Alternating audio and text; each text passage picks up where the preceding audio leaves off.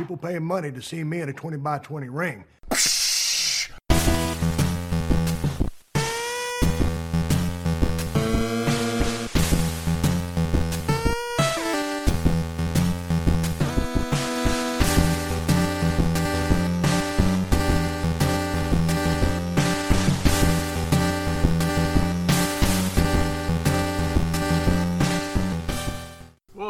Back to another edition of the 20 by 20 Ring Crew. I'm your co-host Joe. I'm here with my brother Matt. Matt Classic, what's going on? Hey, what's going on, everybody? After a long holiday hiatus, we are officially back here in the 20 by 20 studio for another episode. And my oh my, how time flies. All sorts of crap going on in the world of professional wrestling as we watch uh, talk about polarizing uh, television programs here. We've got a high as fuck Matt Riddle in a toga. I'm sorry, a broga on Monday Night Raw, leading up to the Elimination Chamber here. And then we have classic WCW Monday Night Nitro. As you stated, this was the episode right after Hulk Hogan joined the NWO. So we're seeing Sting and the Macho Man talk to Mean Gene in the ring. All right, let's go. Gene Okerlund's ready. Take it, Gino. All right, Eric, I'm going to try to talk to everybody if I can. I'm going to start with Sting after what happened last night at the Bash at the Beach in neighboring Orlando. Sting, a very somber mood here tonight. I can't believe it. I can feel it. You can feel it. These people continue to make our lives very, very tenuous. They did it again tonight, right in the middle of your match with Arn Anderson. But let's go back to last night. What's your sense of what happened at the Bash at the Beach? I am not at all surprised. What happened last night, I'm not surprised about coming from the two outsiders. But I will say I am very, very surprised at you, Hulk Hogan. But I should have known. I should have known when you were traveling to every town in that big fat limo. I should have known because you didn't want to travel with the Macho Man and Total Package and the Stinger. Uh-uh, you were too busy making big movies and coming in for a little cameo appearance. You were too busy walking on the dark side. I should have known when you referred to the Macho Man and the Total Package and me as three little dogs waiting for a chance to wrestle the great Hulk Hogan. I should have known when I looked into your eyes. But you know something? I made a mistake. But you made a bigger mistake. Because last night, you wiped out and trashed every single little kid, every single person that was a part of your life, that patterned their life after you. You told them to believe in the man upstairs.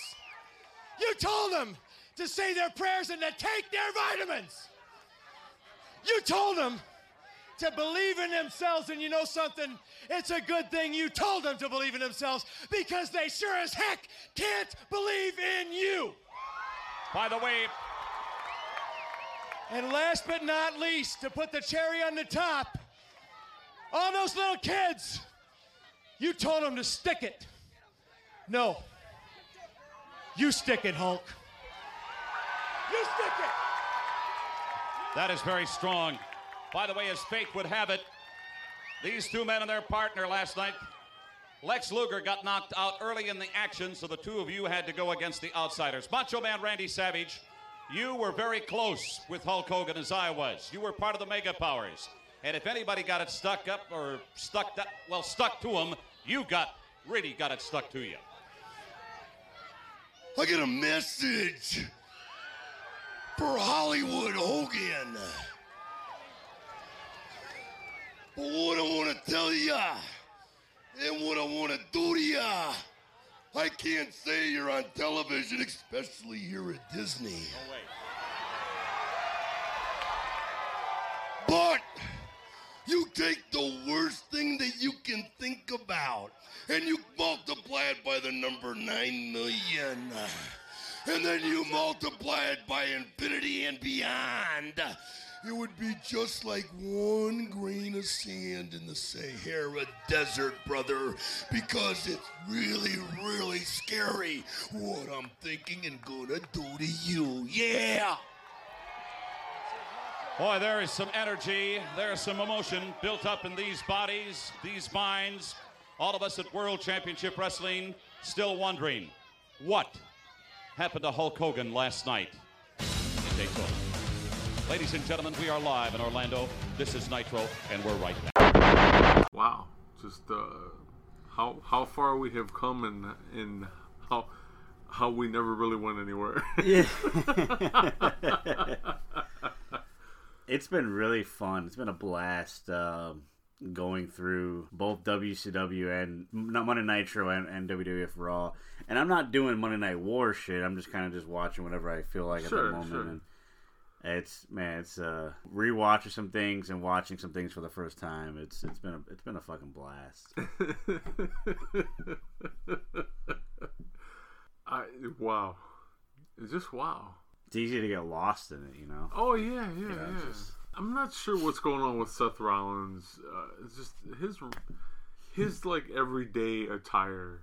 uh, You know, when he's not in wrestling gear, I don't know what to make of it. It's like futuristic game show host almost. Yeah, I, you know, like I'm pretty good at this point as a wrestling fan. Been a wrestling fan since 1990 since 1997. I know about stuff that takes place way before then. You know, I, you you get really good at understanding gimmicks. Austin Theory has a really shitty gimmick, right? I love the guy. He's a really cool guy if you ever meet him in person. But his gimmick's really shitty, but I get it, right? I don't know what the fuck Seth Rollins is. I don't think Seth Rollins knows what the fuck Seth Rollins. Oh, I'm sorry, freaking Yeah. Seth freaking Rollins is. I you know when he was a messiah, like I kind of understood it. It wasn't good, but I understood it. Yeah, He goes off, has a baby, comes back, is doing the exact same thing, but he's no longer a messiah. And yeah, futuristic game host attire. uh, That's that's that's pretty accurate. I just don't know what the fuck he's supposed to be anymore. I just I just don't get it. I'm stumped, and that doesn't happen very often. I mean, I don't know if I should congratulate him or con- or condemn him, condemn him, but it, I, he he he got me. yeah, yeah, Here comes uh here comes a jobber, AJ Styles. yeah. High high paid jobber at that shit. I would job if he were, they were paying uh, me like him. Now he's still got a long term contract, right? It's- Yeah. yeah. So he's he's gonna be here for the long run. I mean, he's uh, you and I we're getting ready to uh to do uh on- our big episode back. Which, by the way, it's good to be able to talk shop with you again. Absolutely, good- man. good right you back at you. back in the studio. We're back, and it's just, it's good to be back. We're going to be doing to to start things off. We're going to be doing our twenty by twenty by twenty, where we're going to run down twenty topics. 20 of the hottest topics that's going on professional wrestling right now. This is happening amongst a lot of big hype of a certain individual. It's I don't want to go too much into it because there's there's a lot of uncertainties right now before you know what I mean. By the time this is released, some things might come to fruition, and that's fine. I have my, my takes on it. I, I, I asked my brother here about Cody Rhodes. Again, this is not officially part of the 20 by 20 by 20, but just real quick here before we Yeah, jump is, in here. this is breaking news. Yeah, this is breaking news. Cody Rhodes uh, officially done with All Elite Wrestling. Now, now he's been out of a contract since I believe since December of 2021 Yeah. but he's been working with them uh, off and on, doing doing spots here. Most recently, he did the ladder match with Sammy Guevara, um, where he dropped the, the title to to him. Um, he's done. I don't give a shit about the other one. But, but Cody Rhodes, Cody Rhodes is, is, is done now. I, I here I'm gonna right, let me just jump in here like you said before we went on air, it's not surprising, and, and I'm not shocked. This is it's breaking news, but it's not shocking news. You know, the, the rumors are running rampant that he's you know he's going to go to WWE. Um, you know, there's also things of you know the Hollywood bug potentially being a family, just being a family guy, family man. all those, yeah, all, all, all those things are, are fine and dandy. I actually want to talk. My my thoughts are more on AEW. Initially, or actually at, at any point, this Cody Rhodes thing isn't going to hurt the company, and so I don't want I don't want anyone to, to, to say I, am saying otherwise. This is not a this is not a, a, a detriment to to AEW for for where it is right now. Okay.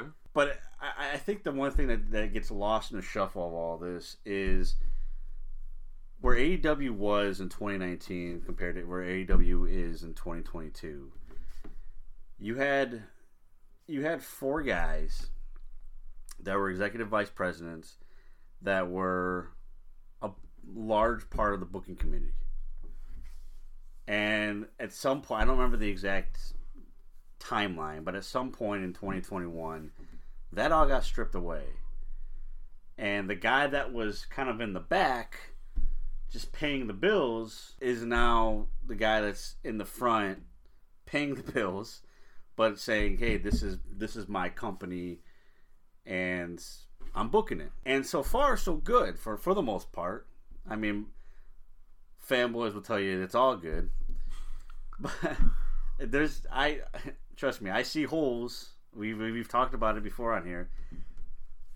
But aren't we potentially seeing similar patterns to the other company where one guy is essentially running things his way and sure he may not be out of touch right now but who say he's not out of touch in a few years from now i guess the point i'm trying to say is what i liked about aew when it first started is that just like a good democracy keep in mind i said good democracy you, you have checks and balances. Sure.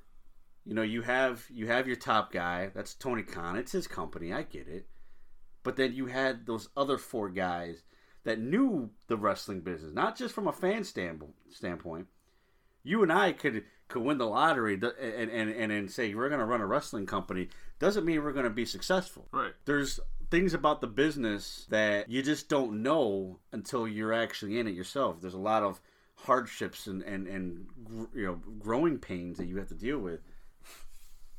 Again, I'm not saying Cody Rhodes leaving is be like, oh my god, the downfall of AEW, but potentially we could look back at this and say, hmm, is this where it started? Am I overthinking that right now, or is this one of those things where Tony Khan and and the way that he books and the way that he handles his company, it's not all that different from the boys up north. Missy is bank. Uh, bankrupt? We've already so decided on Jamie. Courtney, this is not a democracy, it's a cheerocracy. I'm sorry, but I'm overruling you. There's a lot to be said about the situation, and you're right. I want to bring up a few points here, though when Tony Khan got into business with the Jacksons and Omega and Cody Rhodes, make no mistake about it, they were they were all teaching each other. Whether it be those four guys teaching Tony Khan about their side of the business, or Tony Khan teaching them about his side of the business. They were all teaching each other something. With that being said, Tony Khan at some point has, I don't know if you want to call it fine tuned his approach to the way he does things, but you know, he's become a booker, if not the booker for the company. As far as I know, he has final approval over everything. I mean, he does take he does have a booking committee, but he has final approval over everything, much like Vince McMahon does. So yeah, the boys up north and them share a lot a lot in common, whether they want to agree to that or not. With that being said, hopefully, now that Cody's gone, Tony Khan learned all he could from Cody Rhodes, whether that's good or bad. That I'll leave that up to you guys. I have my own point of view on that, but uh, and the same thing for Cody. I hope he learned everything he could from Tony Khan because now they're not in cahoots with each other that we know of, and they're off doing different things. And you know, you'll definitely see a difference, a little bit of the org- organizational skill and and overall booking of AEW now that Cody Rhodes is gone because you don't have that that input from Cody. Things things will change a little bit, and hopefully it it's something that they do successfully and they don't lose their footing. I mean, I happen to like a different era and style of wrestling, and and I don't always agree with the way AEW does things, mm-hmm. but all in all, it's it's not completely as bad as a lot of people say it is. Sure, I, I agree with that. So yeah, that's I'll say I'll say that about the situation. But you're right. There's a lot of similarities between these two companies, and you know what? We've seen it in the past, whether it be a working talent or someone behind the scenes. That one guy leaves, all hell breaks loose. So who? You're right. Who's to say it doesn't happen with this situation? And I guess you know time will tell, but we'll see. We'll see how things go. You know, it's been brought up on other podcasts out there. The EVPs of AEW were all having issues, and that's why they got stripped of their power, and they were having issues with each other at some time. Maybe it got too much. Maybe it got too much, and Cody Rhodes was like, "Fuck this! I don't need to be here." But he's just being cordial about shit. Yeah, we, we don't know.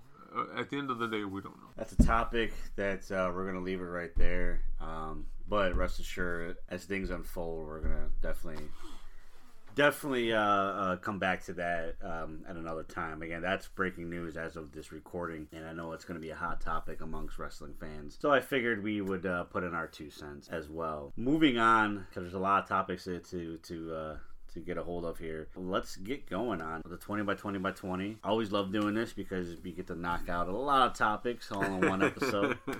You, you want me to go first? Please, please start. all right, so let's uh, let's start with another one. That's uh, we're gonna start off with a topic that maybe isn't as hot, but it's all but it's it's kind of breaking news uh, as of this recording by you know maybe a day or so, and that's a the the walking weapon himself, Josh Alexander. Just recently, he announced that uh, his visa, his work visa, has expired.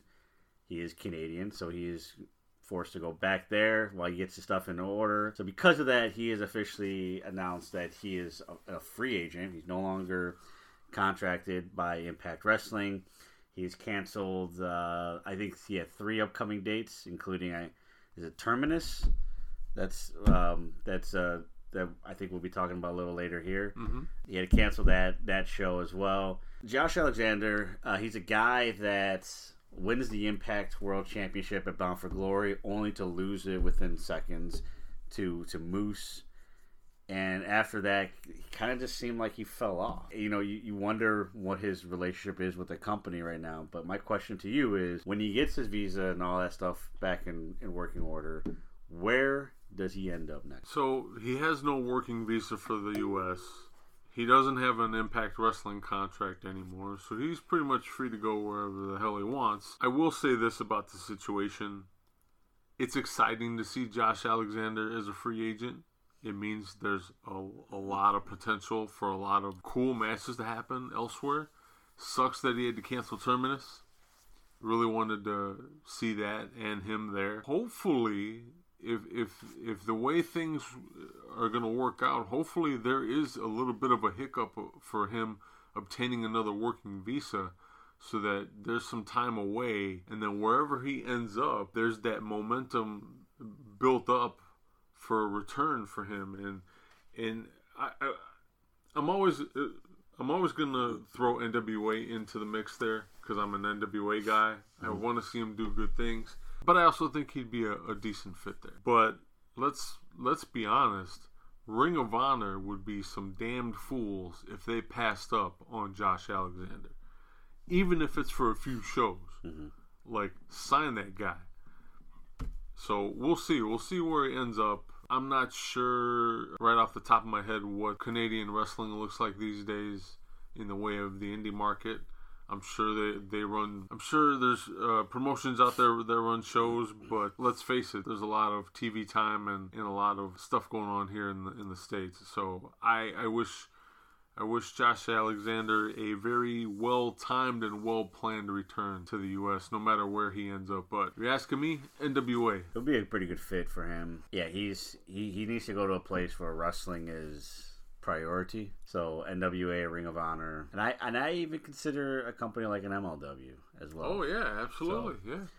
Yeah, I, I, either way, I just I want to see Josh Alexander, and and, and I I don't like the way. I, that's why I kind of kept going before I answered the question. I don't like the way he was handled in Impact. I, I thought what a what a waste. Well, let's be honest here. I mean, they're first of all, they're not the first com- company to mishandle talent, and second of all, True. Uh, Impact isn't the. This wouldn't be the first talent that they've mishandled themselves, you know. So that brings up a question. Speaking of the NWA, there was a match signed between him and Matt Cardona that was supposed to take place for the NWA title, and I I'm assuming that's off the table now because he has no work. So he there there goes that. Yeah, yeah. What a, I mean, what a crummy situation on that in that sense. Yeah, whatever he's got to do, hopefully he can take care of sooner than later, and uh, we can get uh, more walking weapon here in the states. Until then, he's all yours, Canada. you lucky ducks. My first question: Johnny Knoxville looks like he's set to challenge for the Intercontinental title over in WWE at WrestleMania. So let's say he wins the title. What would you do to book that title back to its previous level of integrity? And I use integrity in air quotes here because, I mean, that company's pretty much a freaking joke right now. Yeah, I mean, But I mean, it's still the Intercontinental title. You know, throwing it on Johnny Knoxville, even temporarily, I mean, it it hurts that title. It hurts it. So let's say he wins it. What do you do? How do you get it back to either Sami Zayn or someone else? Who do you who do you who would you have wear the IC title if not Sami Zayn? this is probably one of the. As I was uh, reading the questions before, you know, earlier today, kind of, kind of getting an idea of what we were going to be talking about. This is one of those questions that I struggled with because, quite honestly, there ain't a damn soul on that roster that I, I think that can do that, that title any justice. Well, I mean, do you like? You, obviously, we see Randy Orton on the screen now. Mm-hmm. Is it something you just throw on Orton right away to to regain that momentum or any momentum that that belt had? Uh, Yeah, so so here's what I here's what I got because I, I got to put in other titles in, in here and, and I'll explain why. okay. we we are in a point, and I know we're going to talk about this more, but we're in a point where the Universal and WWE Championship are kind of held hostage, and we'll leave it at that. We'll, we'll talk more about that. Okay. So there was a time, if you remember, not that long ago, when the Intercontinental title and United States title were, were held at a higher esteem because the other belt was held by a certain part timer who never showed up. Mm-hmm. So you- you're kind of in that same boat here, where yeah, I get it. Like the Universal title is defended, but it's it's being held by the same person. That's what I mean by being hostage, which is fine for storyline purposes if written correctly. But it's when you have a world title that's being held by the same guy and it's going on year two. One of the worst things, in my opinion, you can do is have the other title have the same thing. So you need not saying every day or every other day, but you need you need title changes and you need good ones. You you had Sami Zayn recently win the title, which by the way, that's a spoiler. By the way, Joe, that didn't happen yet. Oh. well, by the time I listen to this, it, it would have. But yeah, that's that, that that's a spoiler. SmackDown was was uh, they did two sh- tapings of SmackDown, their most recent uh, taping. Sami Zayn wins the title. You got you got Johnny Knoxville, who, by the way. I understood. I don't. I didn't appreciate it, but I understood Johnny Knoxville being at the Rumble Okay. because he's promoting Jackass. Uh huh. At this point, Jackass is already out. There's nothing to promote anymore. Right. Be gone. Just fucking leave. Yeah. Traditionally, that's how it goes, right? Right, yeah. So if Johnny Knoxville wins the Intercontinental title, in most cases, a ton, ton of damage control, just like they had to do in WCW. But here's the the, the thing when it comes to, to, to the WWE now, it's expected. I mean, this is the same company that had fucking the bunny guy in the final four of the Royal Rumble match.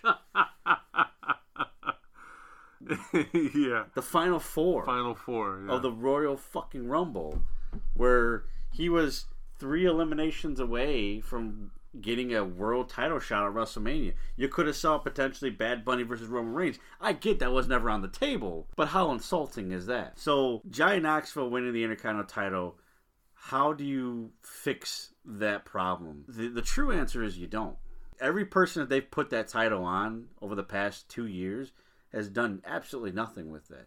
If you put that on Randy Orton right now, it would just be a shitty title on Randy Orton. What about AJ Styles? Well, AJ Styles is a jobber now. He's actually held at a lesser esteem than than than. Uh, You don't think he could, Knoxville. you don't think he could throw some of his magic back on back on that belt? You know, you- I would love to see that. You, you know, you know what I think of when I think of intercontinental titles and, and putting it in a higher prestige is the legendary title reign of Tetsuya Naito.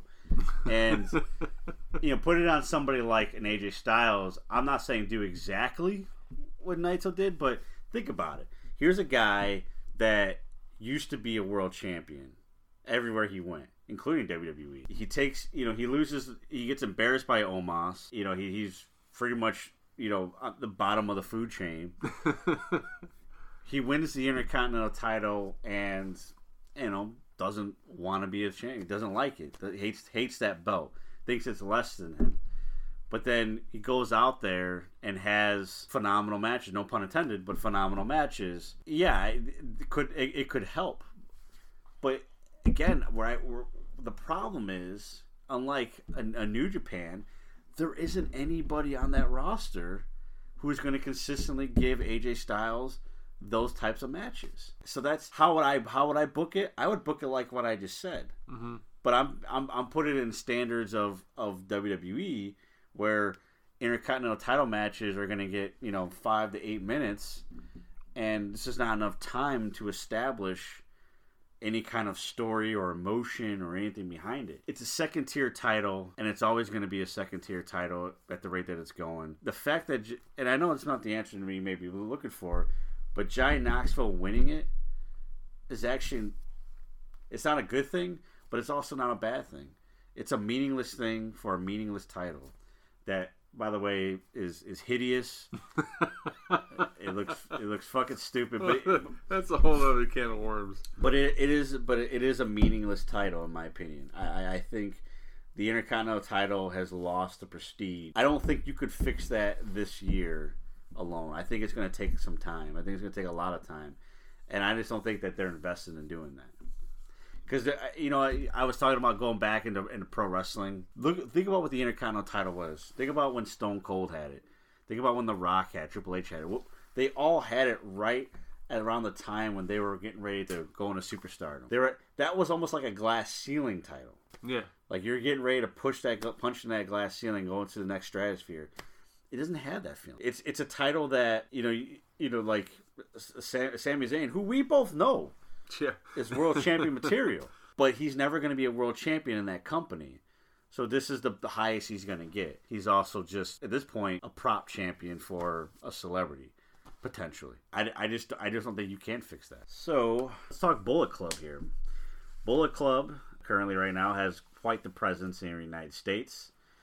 My question to you, Joe, is actually a few. Let's start with these two before I get to the next one. Who benefits more from this? Is the Bullet Club or the companies that they're appearing in? You got to look at it from two points of view here. One, the guys in the Bullet Club, or you know, the Bullet Club members themselves. Does it benefit them? Absolutely. You're spread. You're spreading amongst other promotions. You're you're spreading the Bullet Club. More bookings for them. Potentially more money. Shit. Let's face it. Every time they sell one of those damn shirts, New Japan gets their cut. So.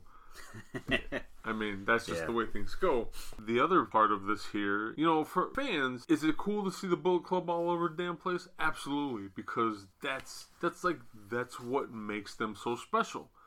You know, yeah. Are are they? How can I put this? You know, were they were they modeled after the NWO? Yes, absolutely. But they took what the NWO was and they ran with it. They expanded it. Currently, we're seeing something that we've never seen before, at least to, to this level. You have a, a faction that started in one company and has branched out to multiple companies. Yep.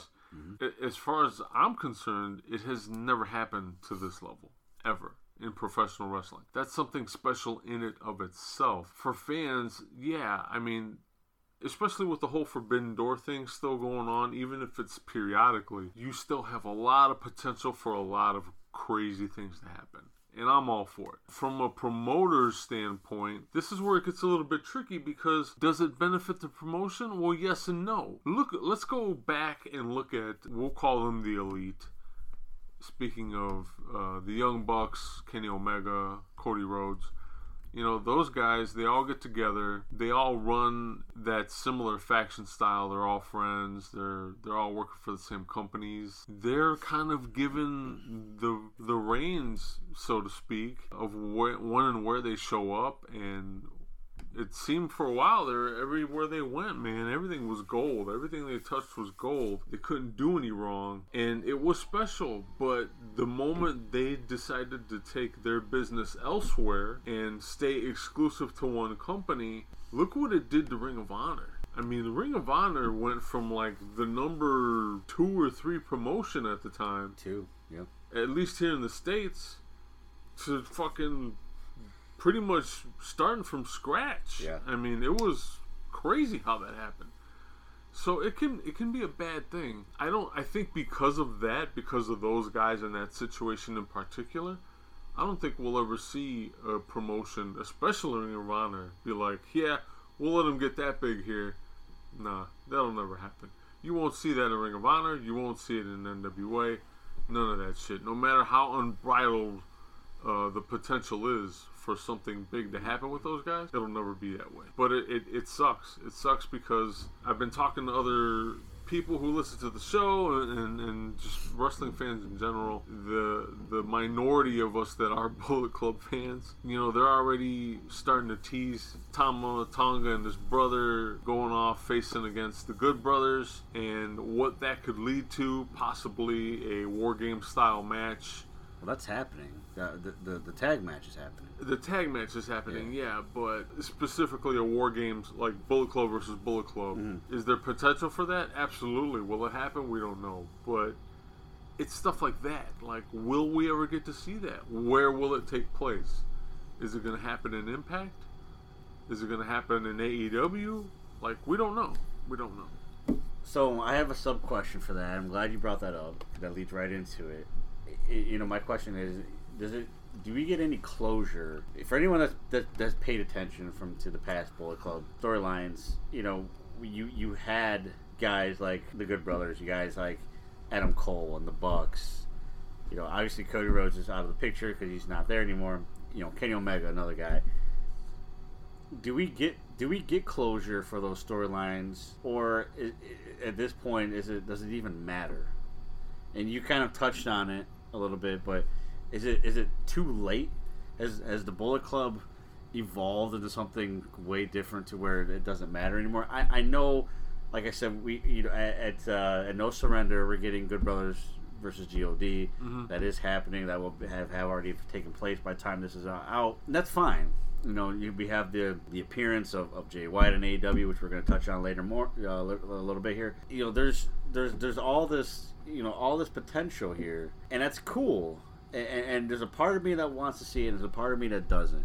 My question to you is: Do we get closure, or has that time already passed, and should we just live in the moment?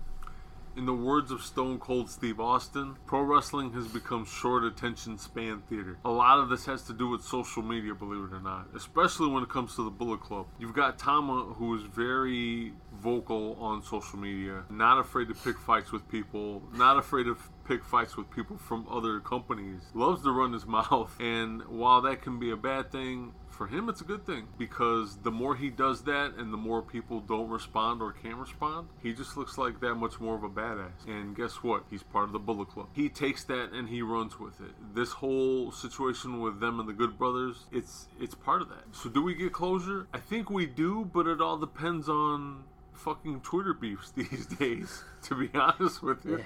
If if Tama Tonga or whoever makes it relevant on social media, it seems like that's how we get closure. I'll leave it at because if that doesn't happen, usually it gets written off of television or it gets forgotten about, like legitimately forgotten about.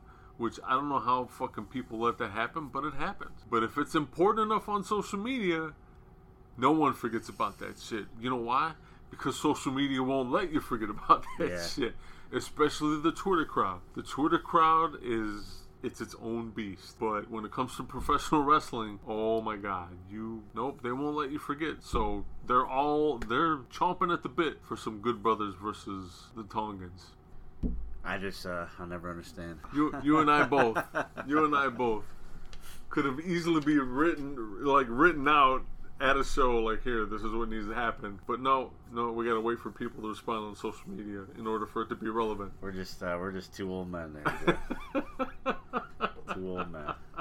speaking of men that are not old this this one i don't know about this one I, i'm gonna ask this is why i brought it up so Darby Allin recently offered a full-time aew contract to the professional wrestling prodigy Nick Wayne, and it happened in Defy Wrestling. The problem is Nick Wayne is still in high school, so he's accepted the contract. He signed it. He is AEW. He's got to finish high school first. That's a Tony Khan deal. They say, hey, I'll sign you, but you got to finish high school first. What are your thoughts on recruiting talent this young? Like, are we going the route of the fucking NBA now, where we're just like, fuck college?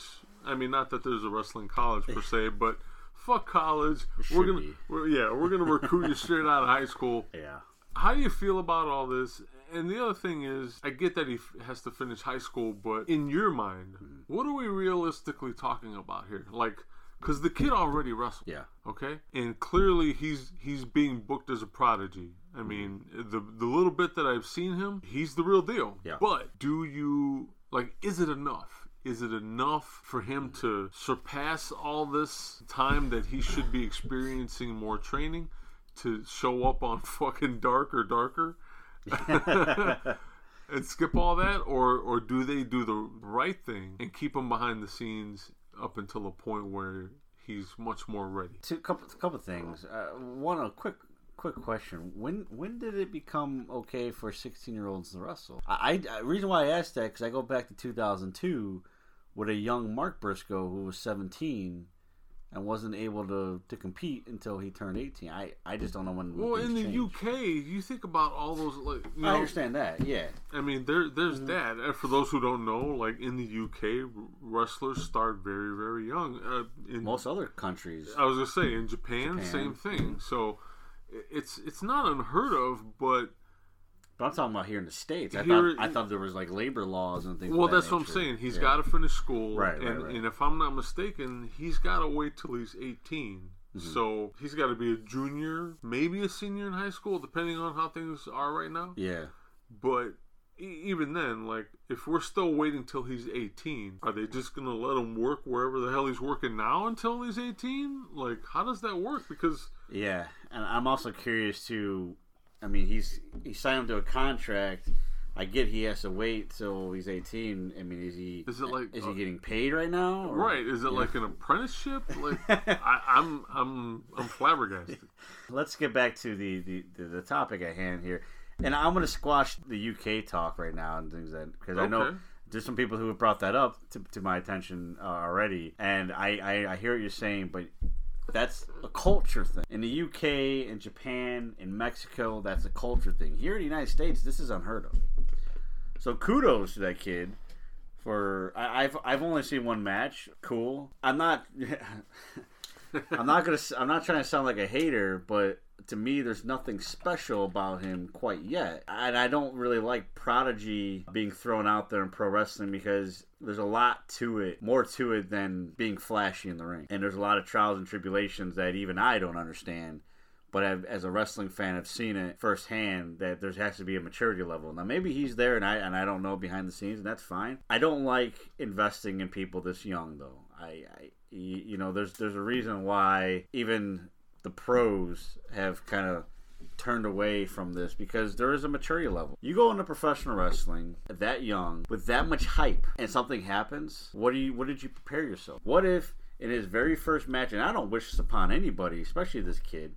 But his first match, he, he gets he gets in the AEW ring, he gets hurt, or even worse, mind you, he gets he gets in the AEW ring and they don't fucking take to him at all. yeah, It's a you know the the AEW crowd is not an indie crowd. It's not a Defy wrestling crowd. It's not a Warrior wrestling crowd. It's it's a it's it's it's not always as welcoming. Fanboys want what they want. They want Adam Cole. They want CM Punk. They want an MJF debut.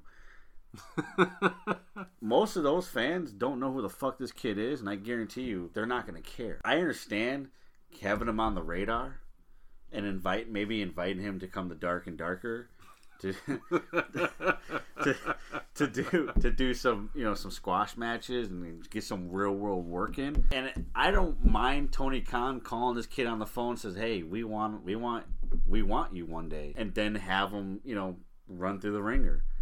Obviously, I, I like the fact that he said finish school. That's that's it's always a good idea to finish school and have your options. But when you when you give him a contract in front of a crowd that's also being aired on the internet, which is basically national television these days, you've just built this kid's ego so damn high. And as good as he may be to to some out there, he ain't shit in this in the wrestling world, and it's it's too damn fucking early. Yeah, there are in in the UK. These people do start young. Some as young as fucking thirteen years old, maybe even younger. I I, I think I read recently Rico started wrestling at the age of nine. It's just insane, you know. I was playing wrestling video games at nine. I still am, but but that's it's a different fucking world out there. And, and even then, at 16 years old, not a single one of them is getting highly praised by the top tier companies out there. They're getting opportunities to work and to grow, but it, it takes a long fucking time. It, it, professional wrestling, guarantee you, it's it's one of the toughest professions to perfect in, and and I just I don't mind having you know having them mentor and tutor. And again, if it was a legit, if it is a legit, uh, you know, like like uh, like apprenticeship, like that's one thing. But again, you offered him a contract in front of, uh, we'll call it national TV. Now that bars is through the fucking roof, and I don't think he's going to be able to even come close to that anytime soon. And it's unfair.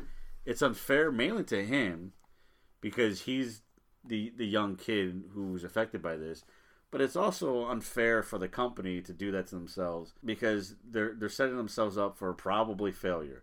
If I come back to eat my words, that's fine. But I just think it's too much of a risk to put this much emphasis into a young kid. Let him be a kid first, and then you know, and and, and then speaking of inexperienced wrestlers, Yes, please. This is what I mean. This is, this is what I mean that it takes a long time. Let's talk Jade Cargill. She recently had a match on Dynamite with the wrestler by the name of AQA, who I'm not too familiar with, but neither am I. but I, I'm I'm assuming she's uh, she's wrestling down in, uh, at the Row Reality Wrestling because she was trained by Booker T. I, I I thought the match was was to Jade Cargill standards. It was all right. Yeah, it was all right. I mean, you know, like like you had mentioned to me before we started. Uh, you know, obviously botched spots. AQA tried to crossbody splash Cargill. It sh- she should have no sold it like she was strong, Yeah. but when she hit her, she clearly like almost got knocked off her feet, and it just looked sloppy. Yeah. Yep. you know or she she grabbed her when she picked her up like she she struggled a bit the spot she was trying i knew what she was trying to do but it it just didn't always come across it didn't get articulated properly and then she does that beautiful AQA does a beautiful shooting star press. Mm-hmm. Cargill kicks out and she goes up to do it again and she can't. Like I don't know if she hurt her ribs or what, but she immediately just like comes down off Yeah. the ropes. That was like, what the fuck? Yeah, there, there was a lot going on in that match. A lot of it just seemed very just poorly timed. Yeah. Well, you know, AQA she gets to blame for a lot of it from from other Of course, Fans. you know, Cargill's the investment. Mm-hmm. and you know I, I mean but here's here and, and i'll get to the, the legit question in a second but i want to just sprinkle just sprinkle a little of my two cents on here aqa gets blamed for something that that they both are at fault in and quite honestly if you think about it from a, a legit wrestling perspective which you and i both have they should both be let off the hook because they're both inexperienced so here's the question and i pretty much know the answer Jade Cargill needs a ton of work we know that was was giving her the title a good booking. The inaugural. There's a lot to be said about Jade Cargill. Does she have the look?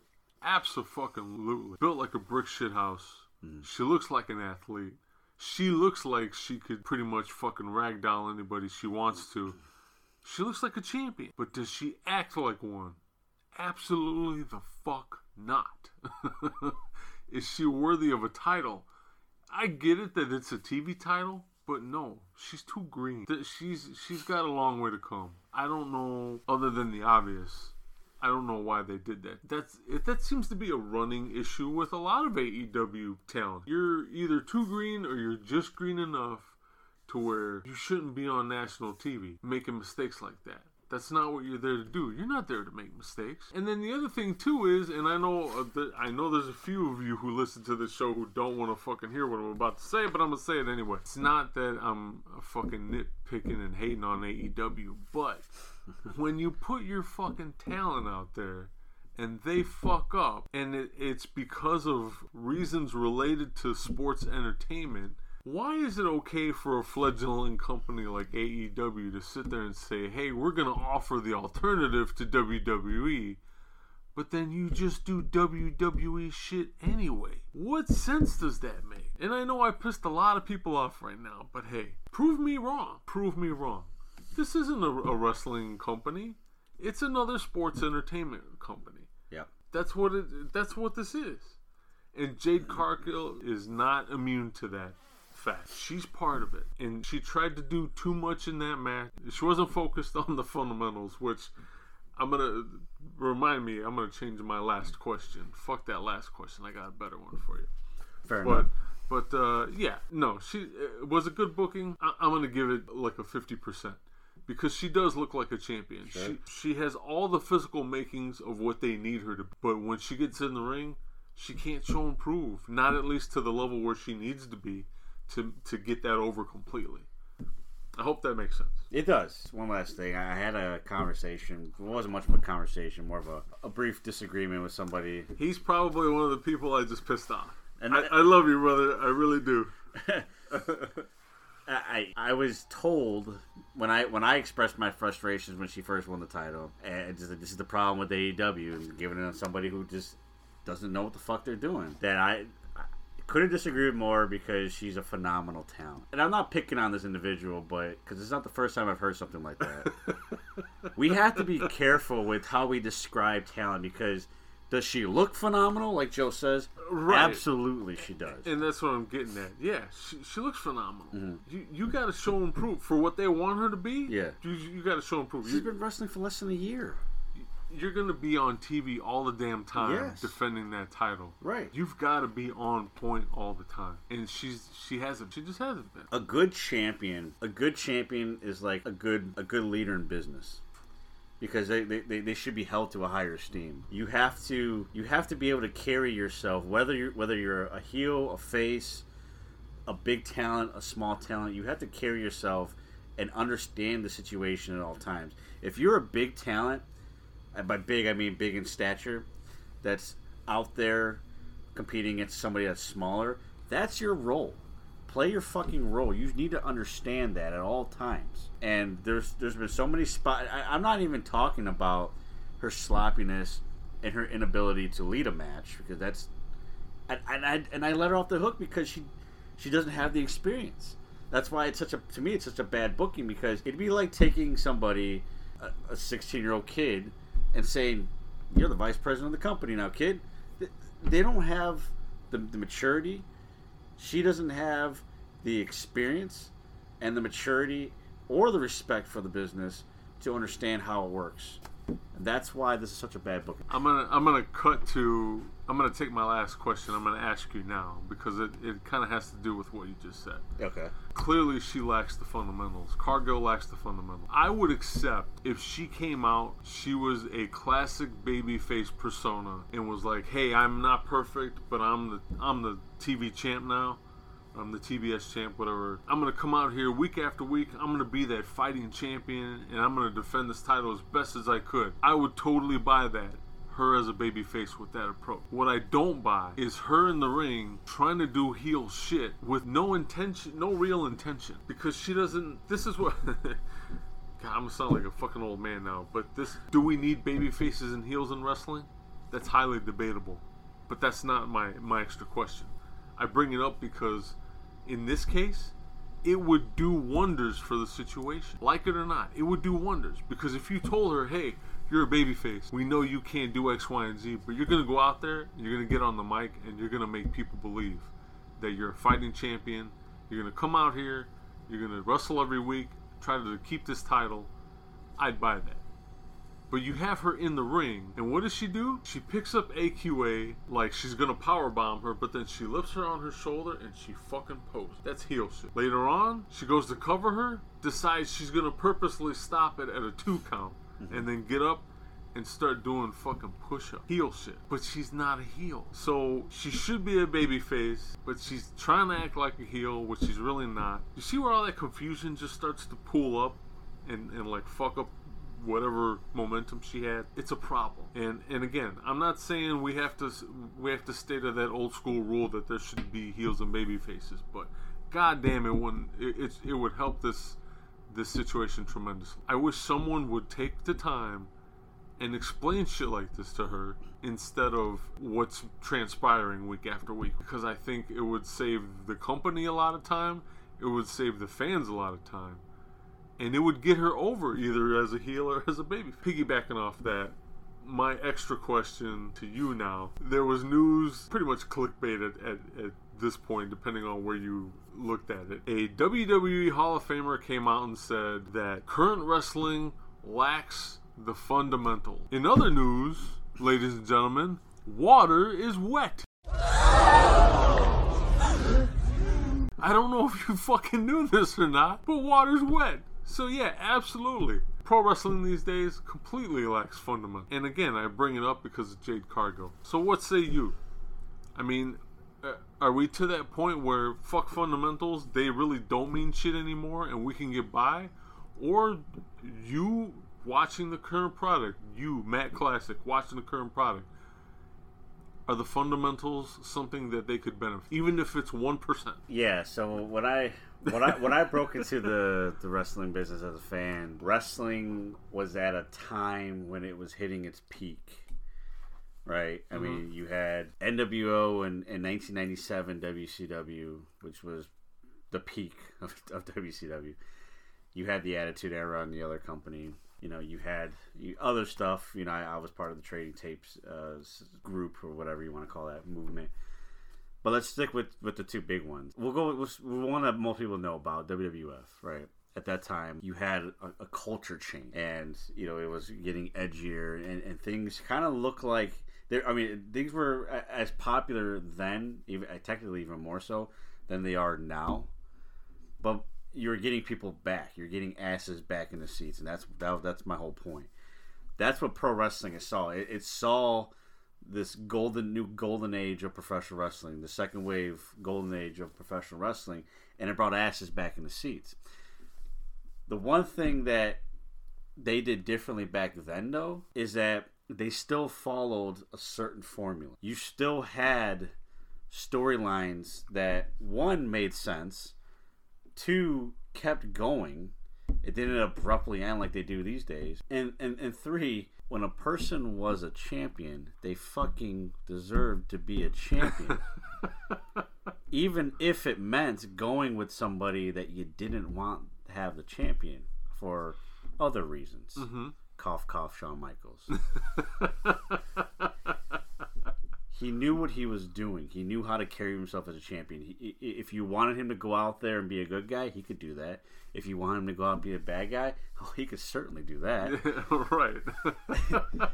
You want him to get under your, you want him, you, you want him to go out there and get under somebody's skin. Be careful what you ask for. But that's how good he was at it. Today, today's pro wrestling. When, we were talking about the golden age of, of professional wrestling, we talked about that a few years, and just the how, how great it is to be a wrestling fan again. It seemed like as soon as that wave came in, the Wild West started, and you just have this clusterfuck of you don't know what to expect from week to week. I struggle, believe it or not, as good as wrestling is to a lot so many people.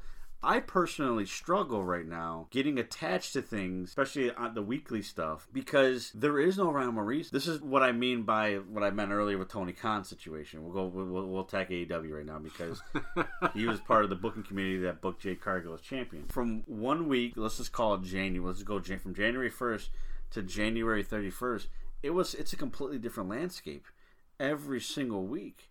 You just don't know what the fuck you're walking into every single week. Most storylines have no have no purpose whatsoever.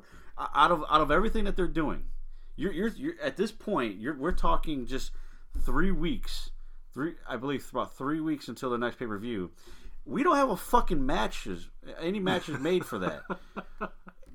But we have no rivalries besides CM Punk and MJF. That means a fucking thing in that place right now. The wrestling, you know, the the booking, the booking, for example, like you know, I mean, I'm, I'm gonna I'm jumping all over the place, but there's a lot to say about this, and a little just, and I don't want to spend too much time on it, but. The booking of, of the Dynamite that, that featured uh, the main event of Page and, and, and Archer, right? You had a street fight or whatever you want, a death match. Death match. You want to call it that. So that's your main event. You had Punk and, and, and Moxley versus FTR. Sprinkled in between those two blockbuster matches is Jade Cargill versus somebody that nobody knows. And if that wasn't bad enough, you book another women's match with Serena Deeb versus some rookie in a rookie challenge. What the fuck? what the fuck was like? I understand you have to have kind of a like a, a filler match in between, but this is also TV. You could have easily gone back to back with highlight matches and had some kind of fucking talking point because you do talk on fucking television, don't you? Instead of having matches, instead of putting your TBS champion who shouldn't be a TBS champion in a match with somebody who is as equally inexperienced as her, that would never have happened back. And you want to know why? Because they fucking filter their talent. If you weren't on the at the level of a Stone Cold, guess what? You weren't gonna be in the ring with the Stone Cold. Nowadays, they just fucking just it's almost like they fucking put your names in a hat and pull it out. oh shit, we got two inexperienced broads going at it. Fuck it. In between your our two our co-main event, the lack of you know I, I think a lot some there's too many flashiness in this in this day and age and profession and especially in a company like AEW. There's not enough just standard wrestling. We don't emphasize on the wrestling part of it still. A lot of the guys tend to be almost identical in how they want to perform. You almost have the same match every single every single match. There's times where you have the same spot multiple times a night. So nobody nobody's paying attention to that stuff. WWE does that shit all the time too. It's it's just from the guys in the back who are supposed to be re- producing the show to the wrestlers in the ring to even sometimes even the fucking commentators who don't even know what's going on half the time. It's almost like you know, I, I okay, cool. You, you you wrestle one day a week. You you know you put you almost do all of your tapings on one night. I think the rest of the week you should have practice. You should Right? practice wrestling again. Holy fuck. Have have a mock show with just with just the crew.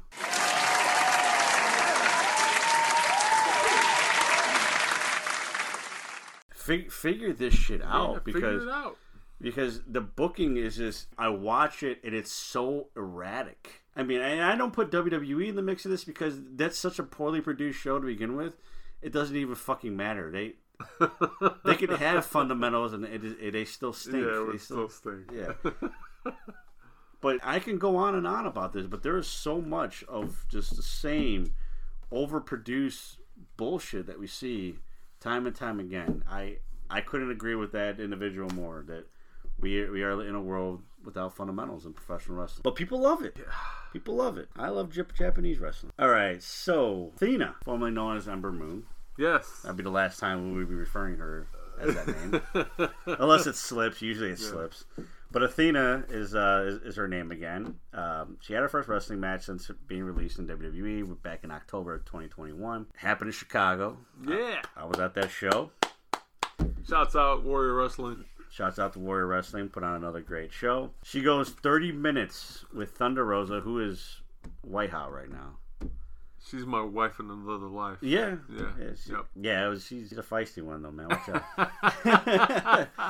but back to Athena again. She goes 30 minutes. Thunder Rosa. Thunder Rosa retains her title. Goes to a time limit draw. Very good match. I'm very honored to have been able to watch that match live. Um, I, I really hope.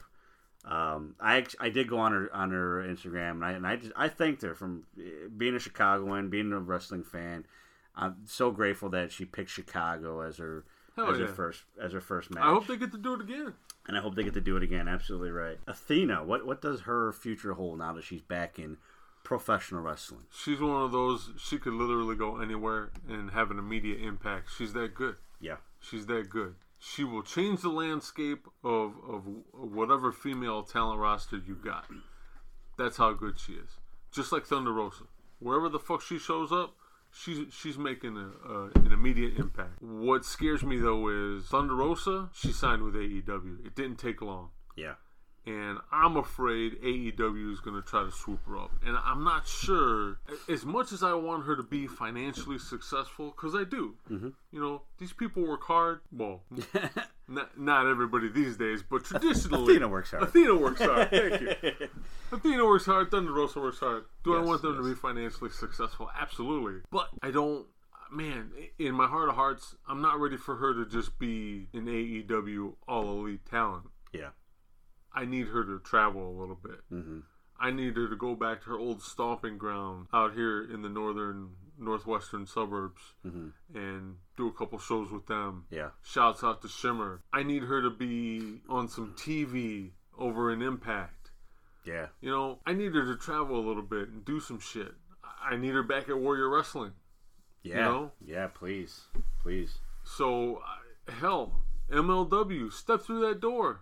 They have an open door policy. Go do a couple shows with them. She's that good, and and I, I really want her to be all over the damn place because she deserves it.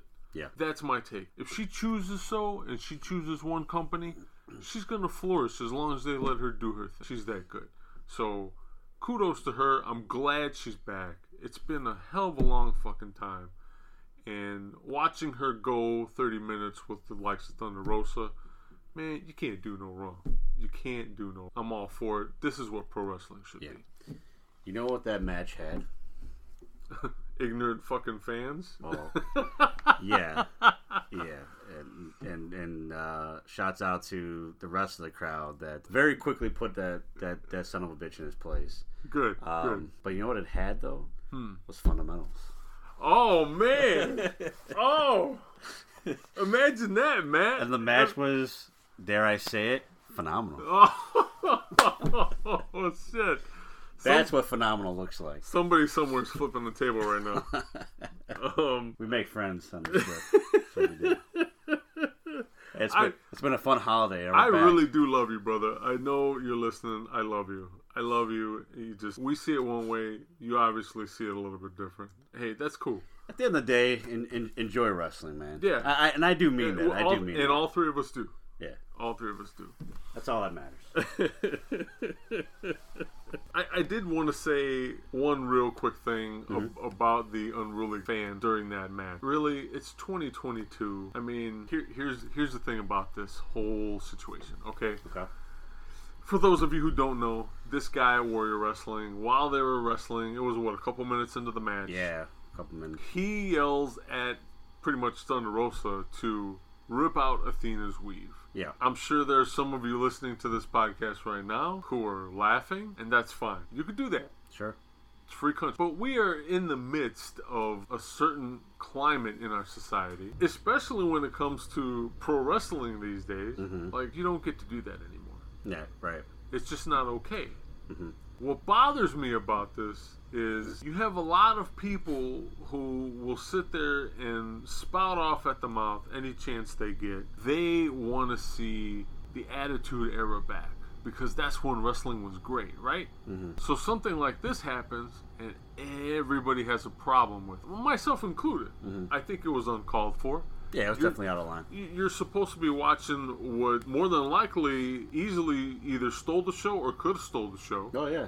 Depending on your point of view. Mm-hmm. that's what you're there for. You want that magic to happen in the ring like that. It shouldn't be marred by fucking comments like that. Yeah. it's just stupid. Right. but that's the problem with and, and this is a complete side sidebar now.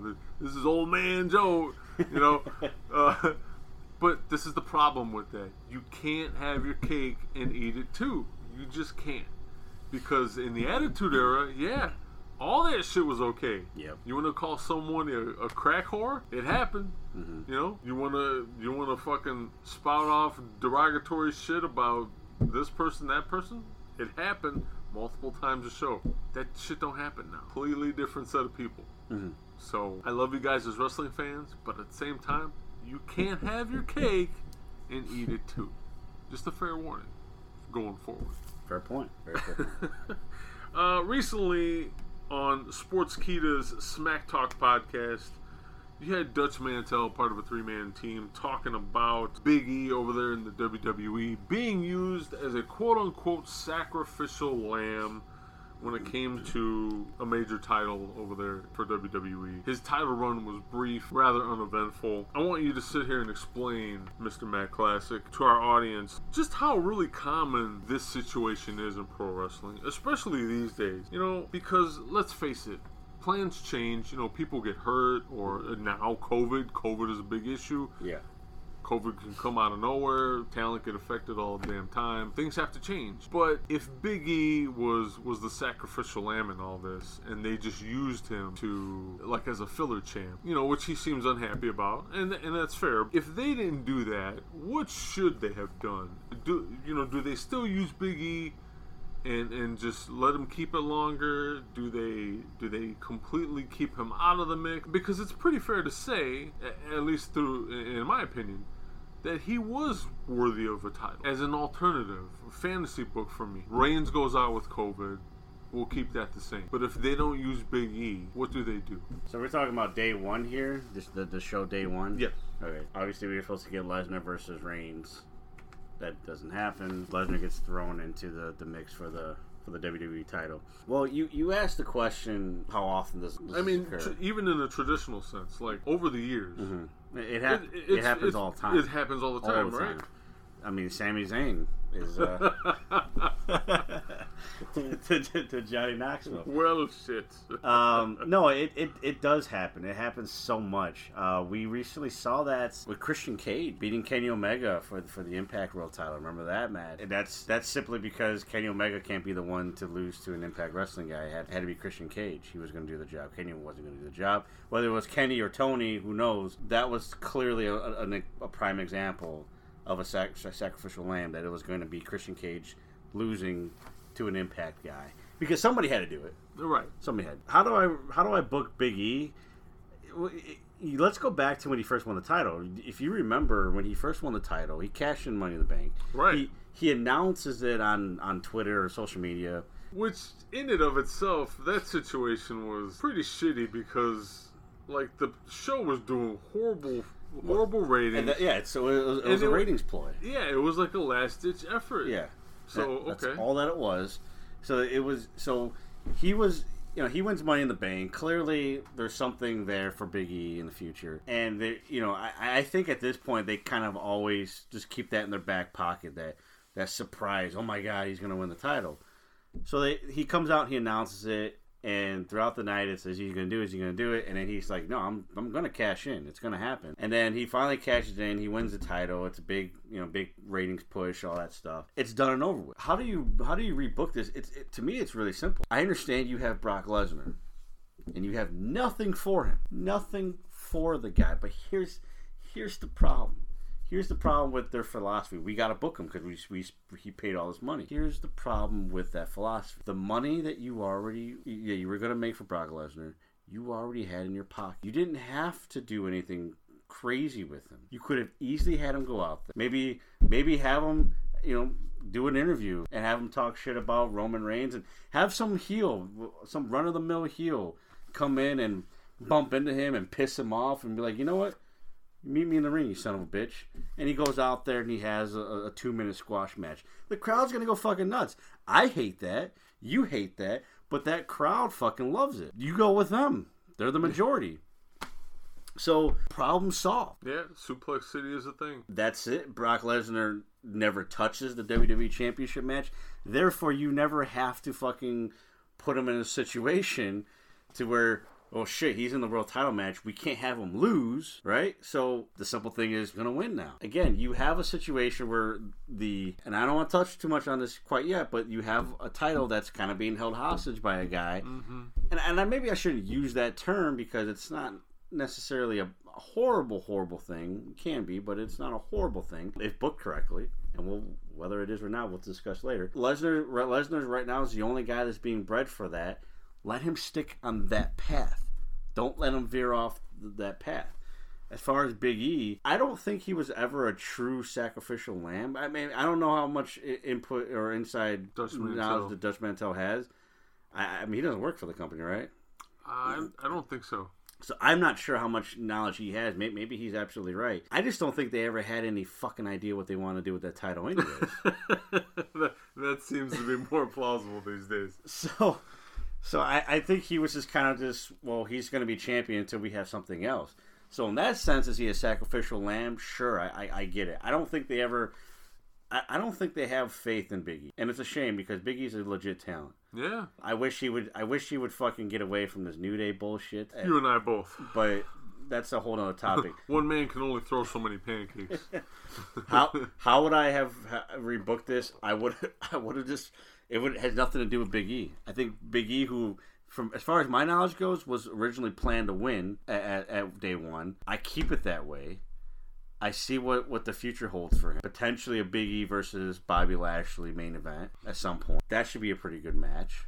We've seen it before. We they've done they've done well against each other.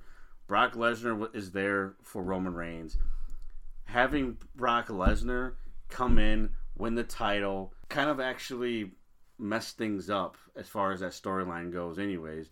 So the Big E thing again, don't use him as a sacrificial lamb. See where see where he can go. Uh, that's how I would have booked it. Yeah, it's for those who don't know. These this thing happens all the fucking time. And, and, and I would, and, and here's the thing, double edged sword for me because it's not always a bad thing. I mean, you go back, you go back to Hogan's first reign as, as WWF champion. Iron Sheik wins the title, and he's he's a bad guy. He's a bad guy. He's also a foreigner, which you know back in that time that was a storyline. Mm-hmm. Hogan comes in and and he he saves the day. It made sense. It worked. Was Iron Sheik a, a sacrificial lamb as a champion? Of course he was. but it made sense instead of having good guy versus good guy in that era. So it's it's always been a thing. It's always been a thing. Sometimes it can work. At the end of the day, I'm sure even if you are a sacrificial lamb, I'm sure the payday's pretty sweet though. Absolutely. All right, so moving right along, I gotta actually we're, we're talking about Roman Reigns. We're gonna my next question actually happened to be about Roman Reigns, anyways. So if Roman Reigns retains against Brock Lesnar, which their match is scheduled for WrestleMania, Mm-hmm. Who in the WWE will take that title away from him? Is WWE doing anything to build up the guy to dethrone Reigns, or will we just rely on part timers to do the job? By part timers, of course, Brock Lesnar, Bill Goldberg, Yeah. Maybe The Rock. Well, unfortunately, I think right now, I think that the state of mind they're in, where they're just using part time. I think Reigns is gonna retain. I think we'll see Goldberg fucking at it again. Unfortunately, which it boggles my mind because you fucking have a Royal Rumble for a guy to win a, a shot at. At a title, but Goldberg could just walk out and be like, "You're next," and that's just as good as winning the Royal Rumble. Yep. So, uh, sure, I guess. Hey, fundamentals. And you know what? But, using part timers, in like you said, if it's booked correctly, it's not always a bad thing. Sure.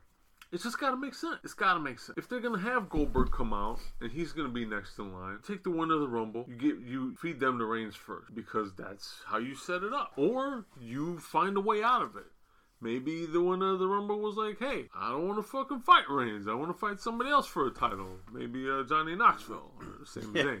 and that and that works itself out. And then you give Reigns Goldberg or Goldberg Reigns, however you want to look at it. It's just it's got to make sense. On on the other side of things, they're not they're not doing much to build any star right now. It seems like it's just a big wacky race to find out what's going to work t- to subdue the ratings and and get those under control. Everything else is like gone by the wayside. All whatever common sense they had left is is out of out of the picture now.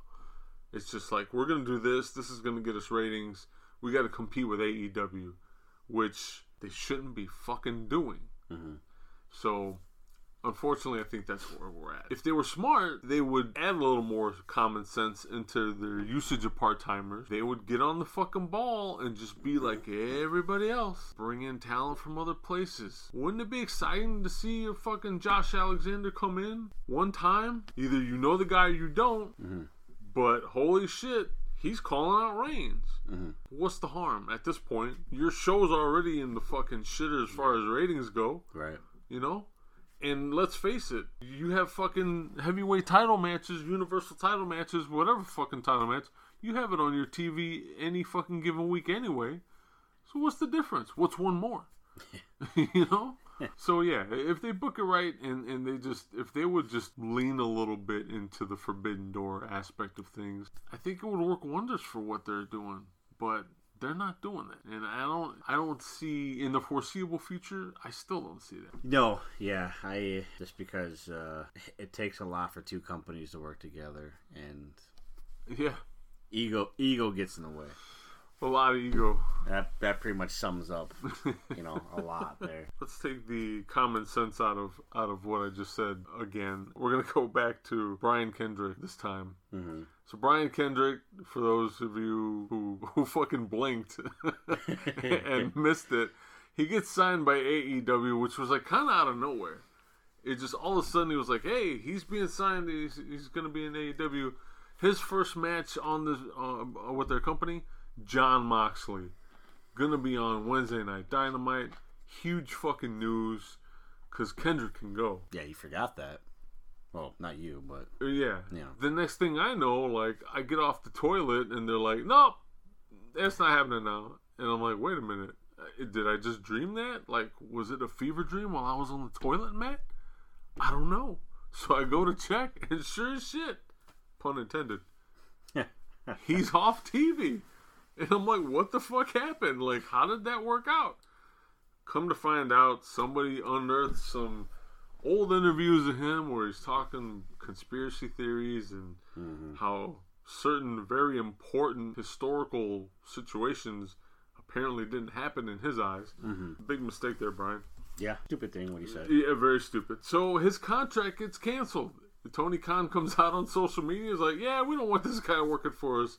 Now that we found out he used to say shit like this. Mm-hmm. My question: What would it look like if they had kept Brian Kendrick on the AEW roster? And sub question: Is this cancel culture driven nuclear heat? That Brian Kendrick got is that like completely, completely off limits these days, or could they have somehow given the? It, it would have had to have been a big a big, big level of creative juice there. But if they had that type of creative juice over in AEW, would there be a way for them to take that nuclear heat and run with it?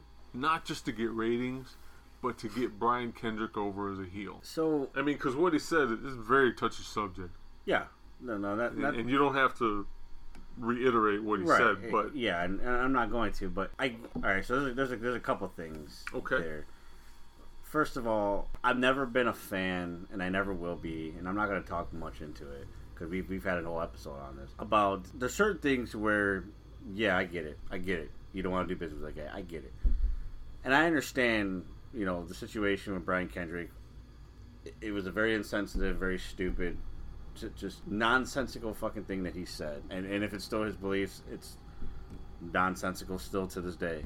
At the end of the day, at some point, we have to just talk business. I let a, uh, I'm not not that it's letting them off the hook. That's a poor choice of words, but I I'll just keep it anyways. I let AEW off the hook because I think they are thinking business. This is one of those things where you have you have a society now that makes up a good chunk of your fan base that as soon as they unearth something that is deemed insensitive for any reason, it's immediately gone.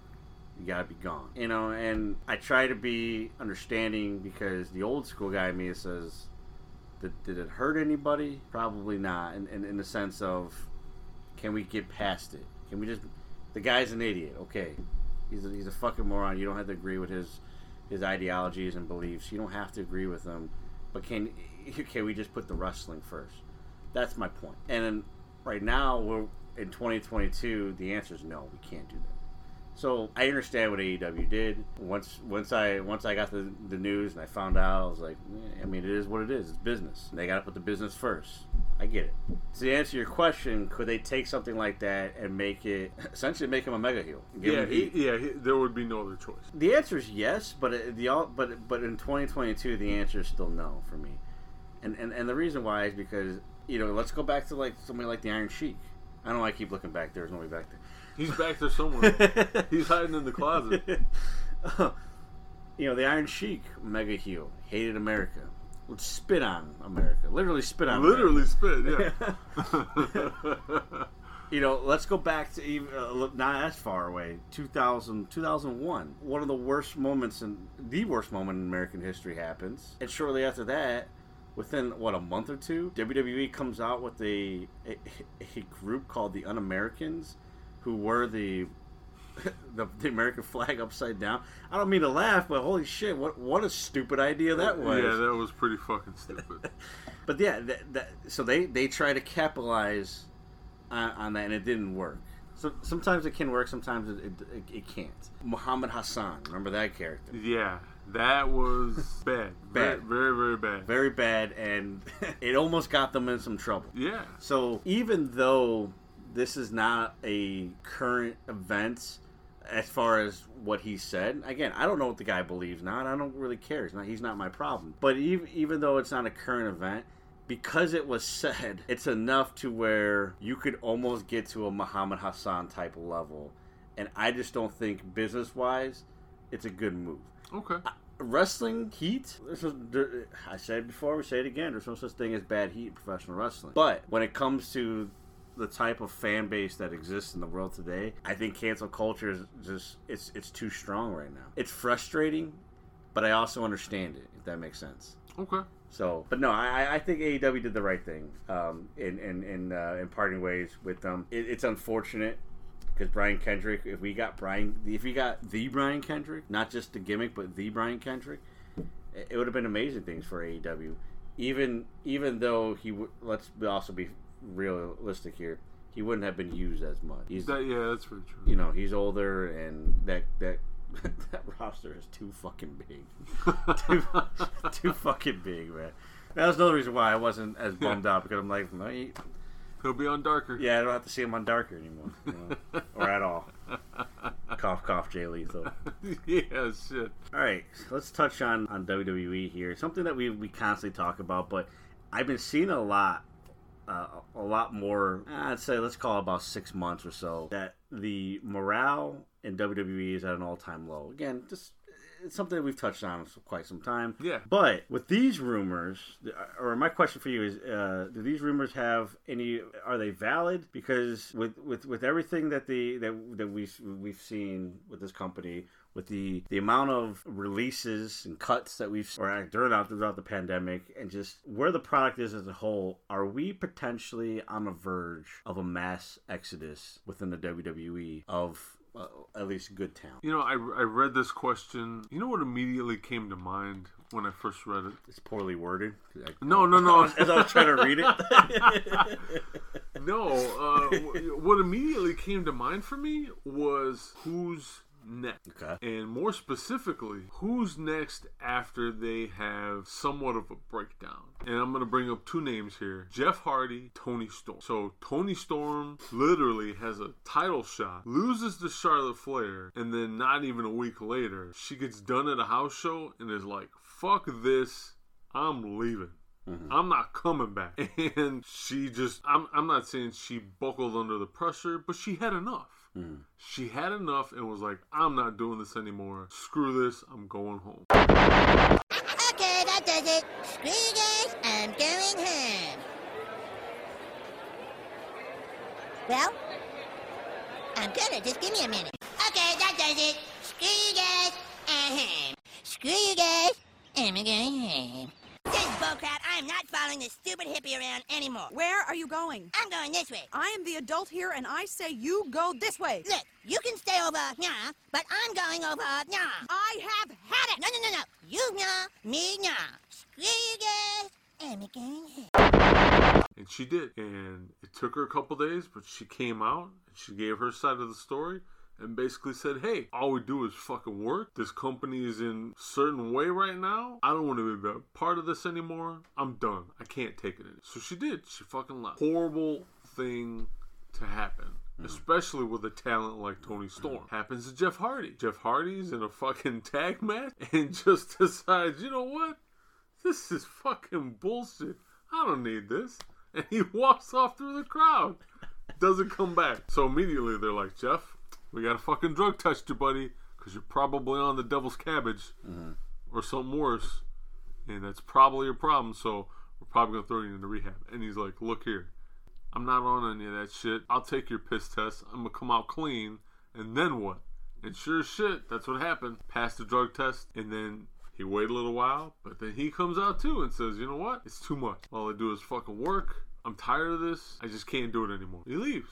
Let him go. So my question about the situation is who's next? Who's the next one that's gonna mentally break down just enough to where they somehow are amicably able to part ways with the company almost right away, whether there's a no compete clause or not. Who's next? Because I think that's what's going to happen. But that's what I'm not saying it's going to be a mass exodus.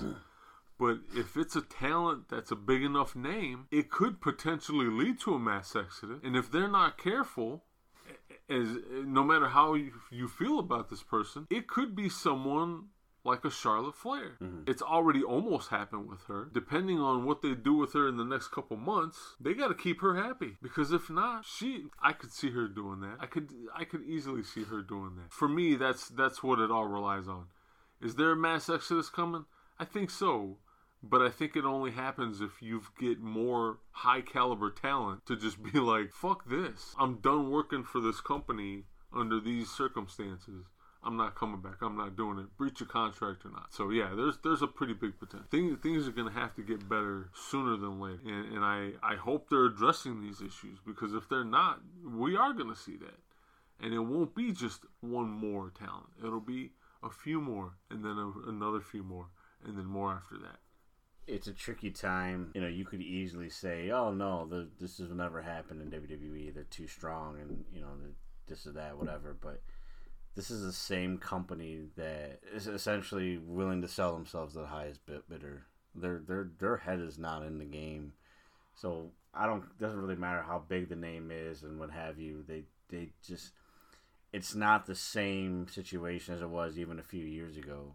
So yeah, I, I don't I don't know if a mass exodus is going to happen to answer my own question, but I think that you know, like you to touch on your point, losing some key players is worth more than a mass exodus at this point. So, and, and, and it could very well happen. Speaking of losing, well, I don't know if she's a key player, but speaking of losing talent, it's come to my attention that Kris Statlander has become a lot less alien and a lot more human over the past few weeks over in AEW. It just seems like they're subtly doing away with the alien gimmick, which I, I don't know about you, I'm okay with. Mm-hmm. It had it had its moments. I think I think she's over it now. An obvious byproduct of of this whole gimmick switch would be that we actually get to see her wrestle more, like wrestle seriously. Obviously, not having a lot more to do with alien wrestling, I guess you could call it. Who else over there in AEW has quite the promising wrestling career under a half-assed work gimmick that you would like to see drop their gimmick and, and, and do something different, become a little more serious? Yeah, that that one that one's uh, tough because I think for me, when I look at that talent roster right now, It's a big roster, man. it's fucking huge, man. it's too big. Too damn big. There's a few names. I think a guy. This this one this one's hard uh, to to probably. This is probably not a good example because uh, he. He is. He has been worked. He does work or whatever. But I, I, I think somebody like Orange Cassidy has kind of hit that glass ceiling. It's the the gimmick and, and the shtick is reached its max. Now, don't get me wrong. He's had some big spots and big moments, but I think he's at the he's at he's at a part point where he could actually reach the next plateau if he actually just stopped what he's doing. yeah, because he can go. Yeah, he can Yeah. go. And speaking of another person that, that he can go, I, I I'm kind of picking on the same group here. There's a guy if he stays healthy. To me, is a world champion in my book, and that's Trent Beretta. There is there is nowhere for him to go with the best friends.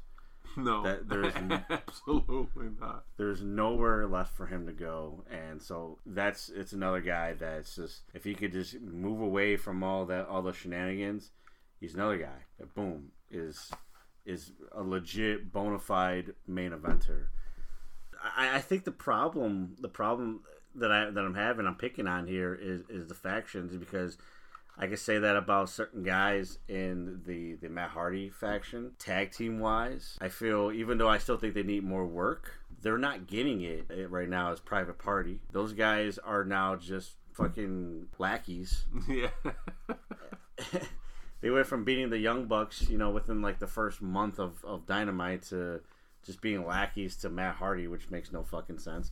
And those guys have all the talent in the world. They're young. They still need they still need work.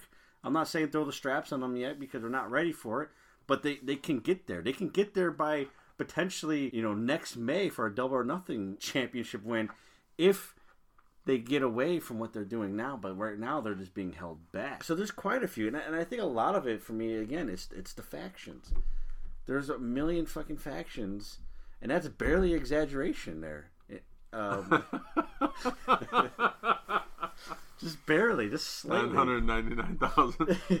there's just too many factions, and there's not enough room for these guys to grow. They're you know, there's guys in, in the Dark Order who I think they can go, but we have shenanigans by John Silver, who I don't think is worth a shit. The Well, he's a meme now, so he has that much social cred. oh, okay, Evil Uno ain't worth a shit, and Alan Angels, that guy's got potential. I can't think of the other guy now, but the other random number guy. Guy has potential. How is it that out of that entire faction, only Anna Jay, who is probably the least talented out of all of them, is getting the fucking push. We know why. I'm a guy too. I get it, but it, it, just there's a lot there's a lot of stupid shit like that. And again, it's a lot of the it's a lot of the factions that's that's holding people back. But yeah, I, I, think for me, if I had to pick just one person right now, it's the best friends gimmick in Trent Beretta because Trent Beretta is a bona fide main eventer. He has a mean streak in him, and when he's able to go and unleash that. We've seen it already before, and I mean, this is a guy who I thought potentially could make a serious run in the G1 one day, but right now it, it ain't happening. but he can he can get back to there if he stays healthy and if he gets a mean streak again away from these quote unquote best friends. You can be best friends, just don't don't be it on camera. don't be it on camera. All right, so Saudi Arabia. Saudi Arabia is now hosting a Road to WrestleMania pay per view or whatever the fuck they're called it these days. uh, they are they're hosting uh, Elimination Chamber, which is the the very last pay per view till WrestleMania. So 2022 is in Dallas. 2023 is in LA. Shouts out to the Rams who were actually just watching win the Super Bowl in LA. Will 2024 be in Saudi Arabia? Is this something that you see potentially happen, if not in 2024, ever happening WrestleMania in Saudi Arabia? And your thoughts on that all, altogether? The WWE is contracted to do so many shows for Saudi Arabia mm-hmm. over, I think it's it was a 10 year period. 10 year, right? Yeah. Okay, was it 10 or 12? With that being said, immediately there was talk at one point previous to this where they were toying with the idea of having big named, what are they calling them? Premium live events now? Oh, okay, yeah, that's Yeah. right. Yep. Um, over there. Pay per views. Yeah. and they have. You know, they've they've created their own for Saudi Arabia, which only happened in Saudi Arabia. So we have that. You know, we have traditional ones. You know, now we have the elimination chamber going on over there. They have their own special Royal Rumble. They have their own special Royal Rumble. I think they'll have their own special WrestleMania. But not the WrestleMania. No. Okay. I I don't think I don't think that'll happen. But I think they'll have their own special WrestleMania. And you know what? It maybe it culminates as the last show under contract with the WWE. But I do think it happens. I really do think it happens. They're investing too much money into something like this. They want to see they want their fans just just like we are. You know, I'm I'm not going to sit here and say they deserve it more, but obviously they've been deprived of this stuff way longer than we have. Hell, if they want a WrestleMania, psh, let them have it. It's not special anymore. Yeah, but at this point, who cares? I mean, you know, we'll get into we'll get into it later. I'm sure with fucking Stone Cold coming back potentially. Mm-hmm. Like, what the fuck? You know? You know what having WrestleMania is like? It's it's like buying name brand food at a dollar store. like, it's just about to expire anyways. You can have it. Yeah. Got some PF Chang's out of the dollar store, Dollar General over there. Wow, I never thought of it that way. You're right, though. Good lord. Yeah, but it, really, it, it is. It hasn't been anything that special in the past five, six, seven years. You're right. You know, it Yeah. just hasn't. I remember a time where Shaking his cane, ladies and gentlemen. we we used to. It was a big deal. You know, we Yeah. we tried to get off of work, get off work early. It's a vacation. that- that vacation, week, you know, fucking make a week out of it and Mm-hmm. have people over and fucking just hang out and enjoy some fucking WrestleMania. And these days, it's like, man. I forget when it's when it's happening. Yeah, sometimes, yeah, right, uh, exactly. Oh shit, WrestleMania's on tonight. That's where we're at these days, and, and you know what? It, that's a lot of it is their fault, un- unfortunately. Yeah.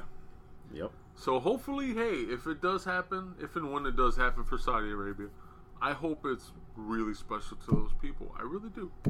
I really do. That's all I can ask for. Fair enough. Speaking of struggling to survive, uh, Hikaru Shida over there in AEW, she says she's struggling to survive over there, and she used those words, by the way. Mm-hmm. She cites stuff like the pandemic, you know, problems with working visas, lack of support outside the ring by AEW. I'll get to that in a second. She still feels there's a future for Japanese women's wrestling to shine bigger and brighter in AEW in the future. And all things considered, I want to know where do you see AEW and its relationships with talents outside the USA? Where's that going to be in the future? But really quick mm-hmm. before you answer, by lack of support, she had come out and said in an interview, they were like, Yes, we're going to sign you. Yes, we're going to give you this money. Yes, you can become a part of our roster. We'll help, we'll help you get a working visa. But everything else, you're on your own.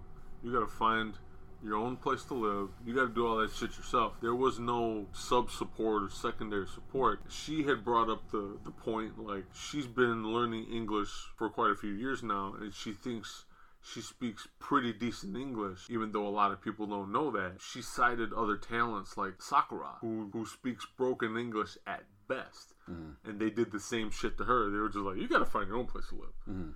And so apparently she stays in San Francisco, but it's not like it's been an easy transition for her or or anybody for that matter. So I, maybe a better question is what do they need to change in, in order to foster better relationships? But I, I digress. What do they need to do? AEW. You go back to the first year of, of AEW, and that was something that was, you know, their big press conferences. They, they, you know, they were gonna, they were, they were doing stuff with other companies. I know, I know, Shima was part of that, and, and, and Strong Hearts, and I forget the name of the company that they were working for, but that was a, that was gonna be uh this company based in China, I believe it was, and you know, and, and Kenny Omega being huge on, on Joshi Wrestling, and look at, I mean, there's been what four AEW Women's Champions, and two of them have been Japanese.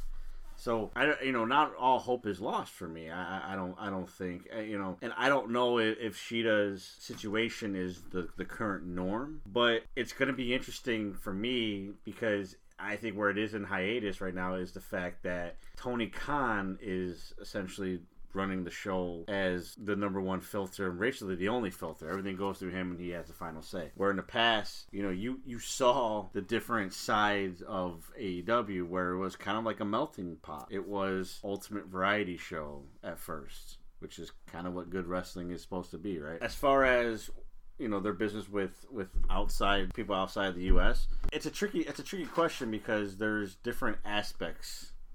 I mean, Jay White technically is outside the U.S. You know, is Jay White and you know and Shida on the same level as far as where they're at in their careers? No. Do I think Tony Khan's AEW is going to invest in Joshi wrestling? I at this point I don't think so Okay. it's kind of a tricky on that one too because there's probably complications like travel. We are still in the midst of a pandemic. You, things go in waves. You know what I mean? You don't know how long you're to get them before. Like you know, we, sometimes they, they come in, they're able to do a few shows, and they go back home. So I understand it. I get it. You know, so you go back to your point. What do you do? Well, if you're going to invest in, in talent, you have to ask yourself, what's the investment going to include? Does it, it include room and board? I think it should. You certainly can afford it, so why not? You know, if if, if they're gonna if you bring in somebody who if, if you create a culture, when you bring in somebody like a like a Sakura, like you know, let's say let's say they they get somebody like an Asuka level type performer because who the fuck knows how long she's going to be in that comp in WWE. And You get somebody like her, you certainly want to make sure she's certainly good for business. She's good for TV. She's good for your product. She's good for your roster. Which, by the way, your women's division still isn't strong. I don't care what anybody says about AEW. That women's division sucks. Instead of building people up, yeah, you could you can invest in the Jade Cargill and build her up the right way, which she didn't do. But I, you know, we're not going to talk about that anymore. The easy thing to do is actually go and grab Forbidden Door. Go and grab people from, you know, a, a TJP or Stardom or Mexico, AAA and CMLL. You can grab these women. Certainly, you have somebody in Thunder Rosa who has connections with companies like the Crash, for example. Women all over the world that you can go and grab and invest in, and they'll be good for your product. Your investment in them and, and, and giving them room and board you, you're going to make back. And, and Tony Khan should know that he's he's a business guy. I think that has to get better, but I just don't think he sees the true potential in Joshi wrestling. I just don't think he sees it. And I get it to an extent because of the the language gap and the cultural gap. I understand it. I mean, it hasn't stopped them in, in other aspects though. I mean, you have wrestlers there who barely speak, you know, who only speak Spanish for the most part. You, you have a giant roster. Yes, it is a fucking huge roster. But out of all that, I think that the biggest investment that he should consider outside of the United States is in women's wrestling. Because I think I'm going to be egotistical here. I know that that market out there in Japan and in Mexico, especially, and also parts in, in UK as well, what isn't owned by WWE already, that fucking talent pool is is incredible. And what AEW has is a fucking joke. So until you get yourself your own established pool, you should be grabbing anyone you can to come in and challenge Britt Baker, to come in and, and t- show Jade Cargill how to be a fucking heel wrestler. Because right now she's looking like Glacier, looking like, Oh, jumping around like Sub Zero. um, but that I, I just but I just don't think he sees the investment in outside the United States, especially in in female wrestling. NWA question: Matt Cardona recently won the NWA. There we go. Matt Cardona recently won the NWA World's Heavyweight Championship. Boo. Take it you, you you're not a fan. Um, Matt Cardona is not my champion. he's been booked very puzzling uh, over the past year. We've talked about him um, in past episodes. I guess I already know the answer to this one, but I'm gonna ask it anyways. Does this make sense to you? And how do you see this reign going? Matt So- Cardona is world's heavyweight champion. First of all, Matt Cardona is not my NWA World Champion. I'm going to sound like a complete old man right now, but he is not. Does it make sense? Unfortunately, it does. Okay. Gasp. Face it, folks. Matt Cardona, probably one of the hottest unsigned talents right now. He's doing whatever the fuck he wants to do for anybody he wants to do it for. Ultimate dream job, right? Billy Corgan's not a fool, although some people would have you think that. He's business savvy. He knows and will take the opportunity when he sees it. So, you got a, a fucking white hot performer in Matt Cardona. He's jumping all over the damn place. Yeah, let's jump on that too. Not only that, let's make him our world. It's gonna get people talking. It's gonna get people to come to shows. I know exactly why he's doing it. Big shout out to Trevor Murdoch. That's my NWA World Heavyweight Champion. Hopefully, he one day gets a shot at regaining that title. But in the meantime, if you haven't heard, out of nowhere, Matt Cardona already has another title fight lined up because Josh Alexander is no longer able to do it. So now the new match that is set up is the current champion Matt Cardona taking on the former NWA World Heavyweight Champion Nick Aldis. I'm gonna sit here and say Matt Cardona has accomplished the mission. has become the sacrificial lamb, and that belt will be back on Nick Aldis's waist in in no time. If they do it smart, they do this first one, make it a fucking Matt classic. Cardona retains, and then they go and do it again. And if they do it just as special the second time, they get at least three out of these guys, and then Nick Aldis, because then you build up, you rebuild that credibility that Nick Aldis once had. Mm-hmm. He puts on the good fight. He ends up regaining it somewhere down the line. Cardona's done the job for him in a very tasteful manner. Everybody wins. That's just me talking. Yeah. I, me personally, I've never been a Cardona guy, but I can't, I can't sit there and knock what he's doing because everywhere he goes, putting asses in seats. Yeah, I, I, I do. I- I, guess my follow up question you, you talk about the business side of it. Mhm. Okay, so you said it makes sense. That's fair. Let's look at. Let's talk prestige now. Okay, because prestige it, it goes it goes beyond business. Does Matt Cardona bring prestige to that title beyond infamy? Right, because that's kind of what you're, you're you're talking about here. Right. Does he bring value, or I should say, prestige, to the NWA World Heavyweight Championship, or is this more of just kind of like a glorified publicity stunt? Right now, it's a glorified publicity stunt. Can he bring prestige to it? Absolutely.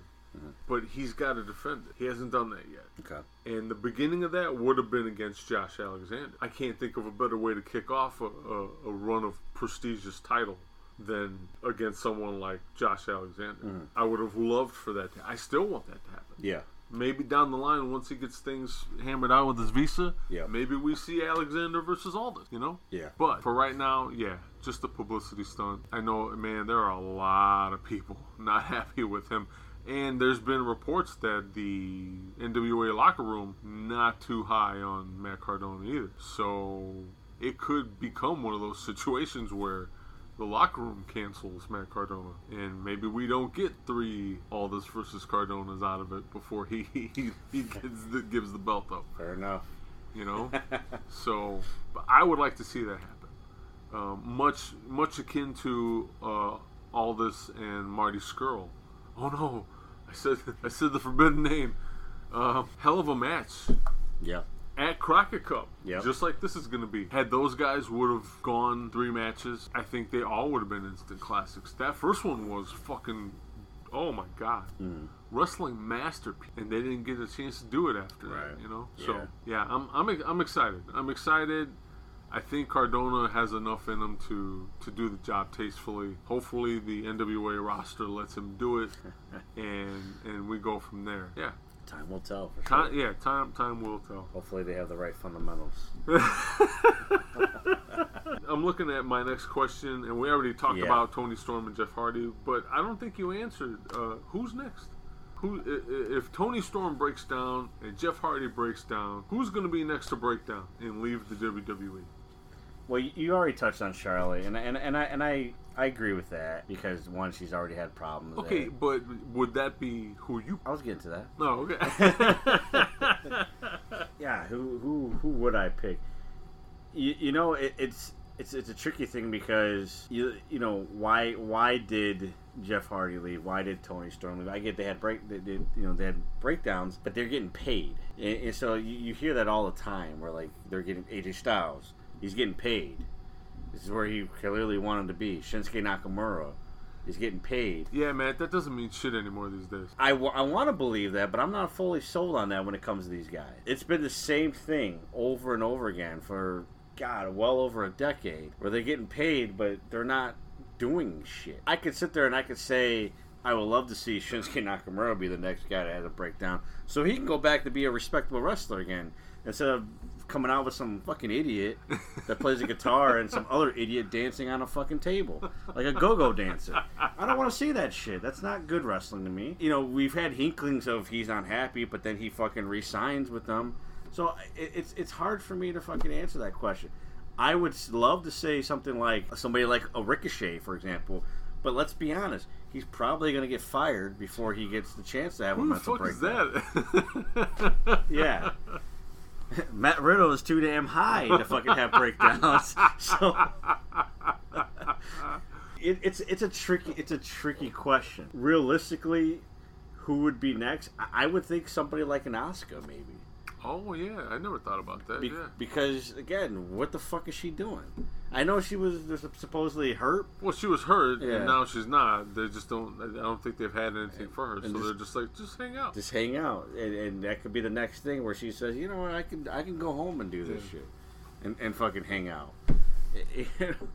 um, so that would be, you know, I kind of lean on the women's division because believe it or not, that women's division for the most part pretty good. But the no, the the numbers are dwindling. The, the women's division is pretty good, and but the women who are on top, both on Raw, SmackDown, and NXT, and, and this is no diss to Becky Lynch and Charlotte Flair. I'm taking them out of the picture because I know they're the respected champs, but. Around the Rousey's back, you have Mandy Rose as NXT champion. I mean, there's you know you have somebody like Io Shirai who isn't doing shit anymore. You're right.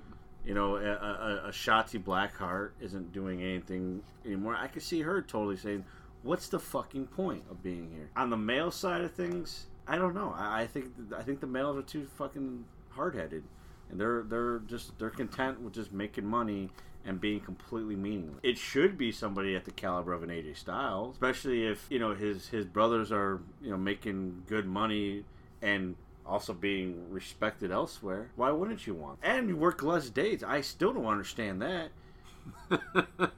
like you can't sit there and say you, want you did this for your family when you're working more fucking days. You know, you're working fucking 300 days out of the year when you could be working under 100. Yep. I'm like that fucking meme with that girl just fucking shrugging her shoulders. But yeah, I, I, I think I think if, if- who's next? If not a Charlotte Flair, I think it's gonna be somebody like an Asuka, like a Shotzi Blackheart, like somebody like that.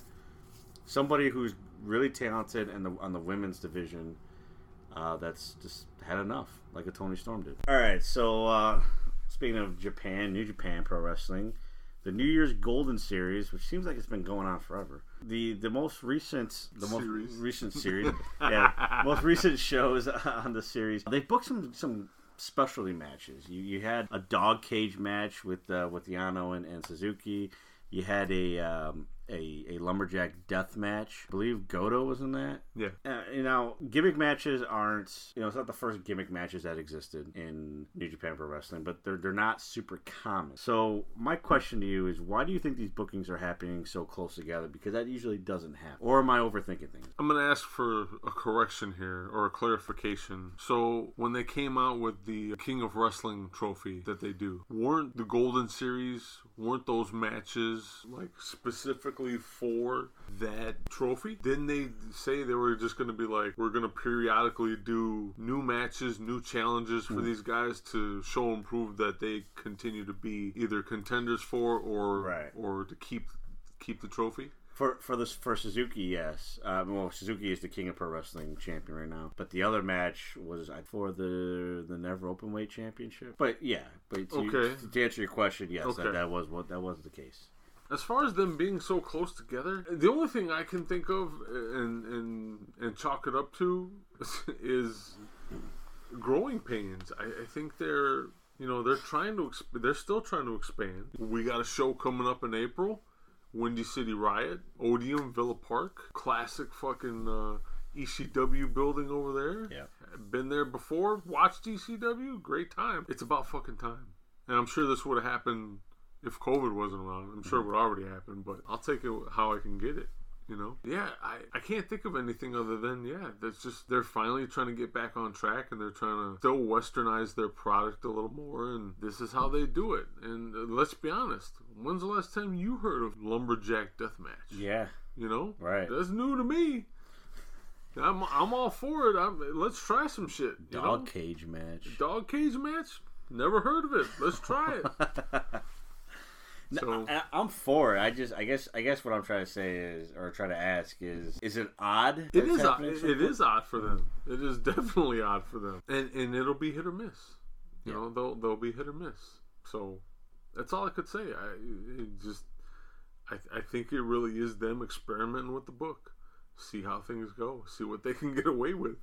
You know, and let's face it, the way they book shit, they very seldom get shit wrong. Yeah, You know, fair enough. Fair enough. I, I personally want to see uh, another ladder match in that company. yeah, yeah, absolutely.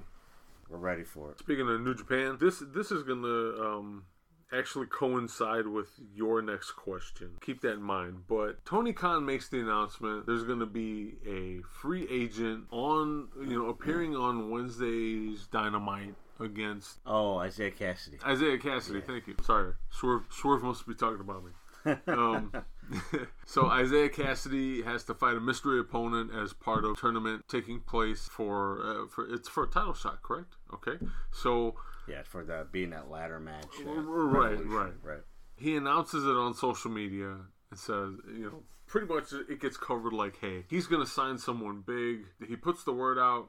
Everybody's waiting around like, oh shit, who's it gonna be? Who's it gonna be? Amidst all this, he tries to clarify something, and he ends up saying he's got somebody else coming on top of this. Yeah. The only problem was we find out after the fact that he didn't mean to do that. He like double booked somebody he didn't necessarily have access to. So he got on the horn and he called up New Japan. It was like, guys, I'm kind of in a fucking shitty position. Can I borrow somebody? And they're like, sure, send over the switch. And so they do. Jay White shows up out of a fucking accident.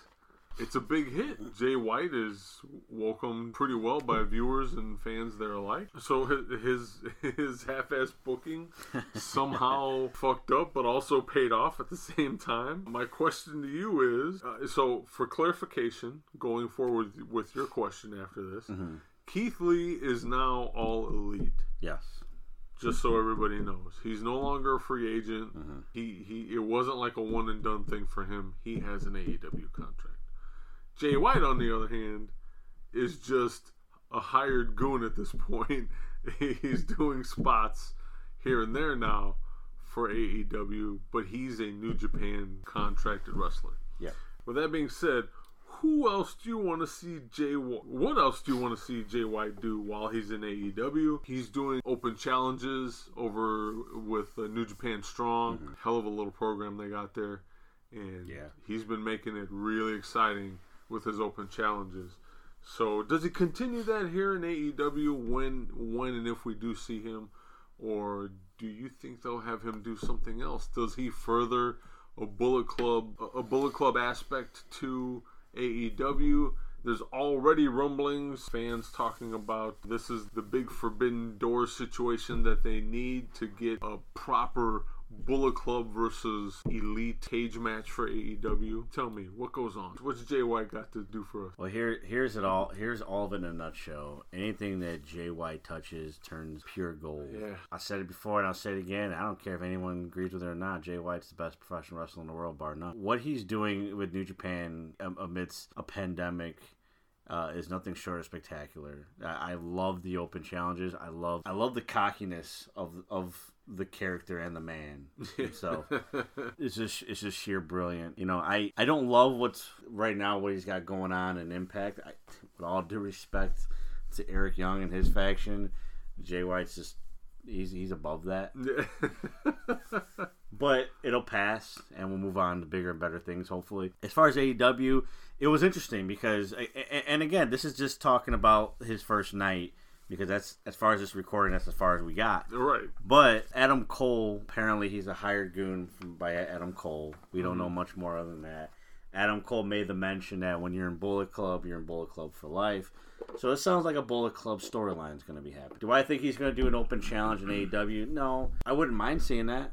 But I, what, what's cool about the open door, and, and I said this before, way, way back when we first started. This is before the open door ever happened, or forbidden door. I'm sorry. You got a guy like Zack Sabre Jr. Remember when he was, well, he still is in Suzuki Gun. He's a mega heel. But when he wrestled in Evolve and he was the Evolve champion, he was a babyface. He was a babyface, yeah. You know, there was people who would have Suzuki Gun banners and he would kind of smirk at it, but he never really acknowledged it. He was Right. a babyface. He was a good guy. He was just there to wrestle. So I'm not saying JY should, you know, do a heel babyface change, but the Open Challenge is New Japan. He's got Bullet Club stuff going on with with with God and Chris Bey and Hikuleo, Hikuleo on Impact. That can come over to AEW, but I think right now what's interesting is you have potential to have three different type storylines almost to start right now, and Jay White and Adam with the Adam Cole situation because Adam Cole and the Bucks have a really weird you know kind of situation here right now.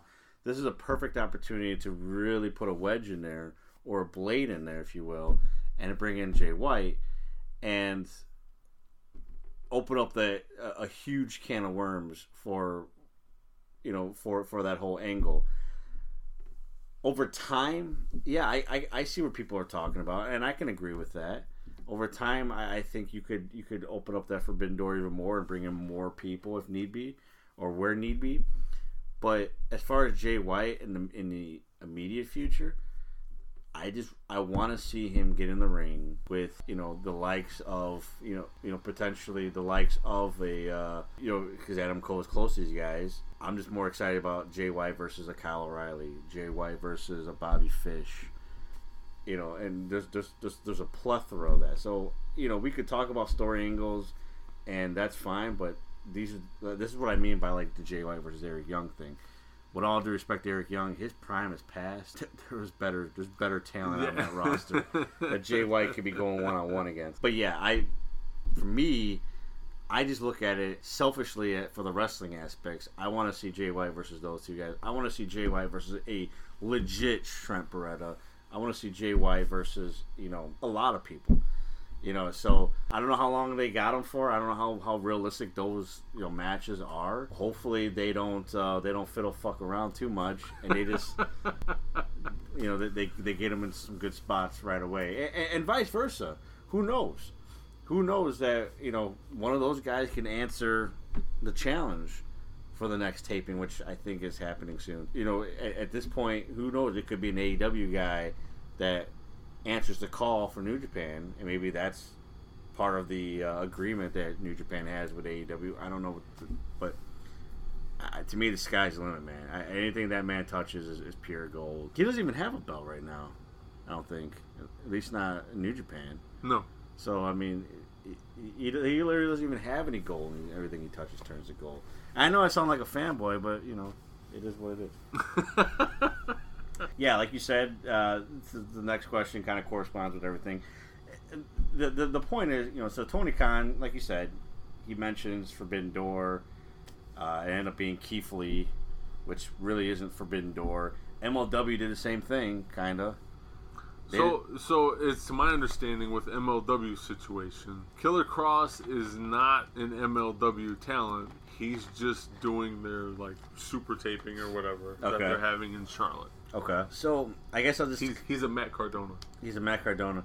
So I'll just I'll just continue to pick on uh, on Tony Khan here, but but it, it's it's been it's been other I've seen it in, in other aspects of it, and then you, a person comes out and it's somebody that is doesn't have a contract, the free agent. Now when we do stuff like that, when they when they do stuff like that, does the excitement and the meaning of Forbidden Door diminish if the people walking through this door aren't quote unquote forbidden. You know, especially when you when you go out and you announce it. You announce and say, "Hey, we forbidden door thing," and you hear. I mean, let, like let's look at the Keith Lee thing for example. Okay. The rumors were, and again, this is internet buzz. Mm-hmm. Take that for what you will. I, I, I put no stock in it but like up all the way all the way up to the fucking WWE executive corporate ladder. Oh, it's, it's it could be Triple H. Yeah, could be Shane McMahon. Yeah, it could be Shane McMahon. And it ends up being Keith Lee, a guy who got fired by WWE. Don't get me wrong, I'd rather see Keith Lee over those two guys plus 20 more people on, under the WWE roster. So I'm excited to see Keith Lee in AEW, but it's not forbidden. He's a free agent. You just signed him. That's it's not the same thing. To me, Forbidden Door is somebody that worked for the other company. So if it was an AJ Styles, for example, while he's still contracted by WWE, that's a Forbidden Door. Am I being too much of a wrestling dork here, or does it does it take away from the meaning? I think it all depends who you're asking. You're asking me? Mm. No, you're not. But if you ask like the casual AEW fan, yes, you're super dork. because coming from them, I, because because you're interjecting some sort of sense into something that has no sense. Yeah. Although it should. Sure. You know. And you're right. When this first thing when this thing first started to to come around and Forbidden Door was a a taboo term. Yeah, that's what it meant. People signed to other companies were going to come in and work with a different company. That's that's what Forbidden Door is supposed to mean. Yeah. Even if it was a one-off match. Now, it's just like, oh, this guy's not doing anything. Hey, do you want a job? All right, great. Well, oh, uh, this is Forbidden Door. It's Forbidden Door. you know, it's like, what the fuck did that? Well, I don't understand, but okay. You used to work for this company six Yeah. months ago. That's forbidden. Yeah, it's forbidden. It's taking all their talent. like, what the fuck? So yeah, that's that's where we're at with that. It's just it makes no more sense anymore. I think I think now I think all it, it just boils down to is fans want to see guys whether they're signed or not. They just want guys to show up and fucking wrestle on TV against other guys that they don't they wouldn't normally see. Yeah. You know, so yeah, people got excited that Keith Lee was there. Did he get an AEW contract? Yeah, but technically he was a free agent coming in. I mean, if you want to call it that. Yeah. But yeah, that that's where we're at with that now. It, it has evolved into that.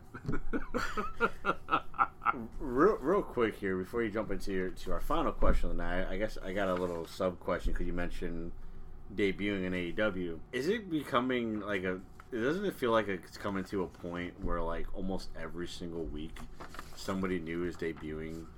Yeah, It's just it, it's it's like every single Wednesday night. I, I if I don't watch Dynamite that night, I'm just like I'm going to Facebook. Someone's going to be all elite, and it's probably going to be legit. I mean, like it's, okay, Keith Lee, that's cool, and I, and I think he's going to do well there. But like you look at somebody like Danhausen. I love Danhausen. Terrible fucking signing for both for both parties in my opinion, because Danhausen one is not he's a, he's a gimmick in a company that doesn't do gimmicks very well. Uh, well, there was talk of that might be the reason why they told Statlander to calm it down with the fucking alien bullshit because maybe it was too close to what Danhausen is trying to offer them. And I mean, I guess there's a point to that, but really? Yeah. But but again, this is supposed to be an, a WWE alternative, and look what they're doing. Fucking gimmick after gimmick after. We uh we got nothing for Brian Cage, but we're bringing Danhausen. That makes a lot of sense. Yeah, I just I and again I love Danhausen. I think I think he's I think he's got a lot of upside, but he is a gimmick, and and and I, and I think his gimmick is very independent e esque, um, and that's fine. But it, I don't understand the signing. But it's just like every single week you just like uh, this guy's all elite, this guy's all elite, this girl's all elite, and it's like you gotta simmer down because this this Simmer down now. Yeah, this this elite is that, that term elite is you Oh, know, You're watering it down. Yeah, they're elite-ish. Yeah, they're they're, they're all there. Is pretty much going to be. it's just it's. God damn it, that's a t-shirt. And people just people just love they they go they go ape shit over. Oh my god, it's this guy. I mean, look at um who who debuted a few weeks ago with, the, with Malakai Black, Brody Oh, King. Brody King, yeah. They're not gonna do anything with him. No, but it was it was exciting to see him get signed.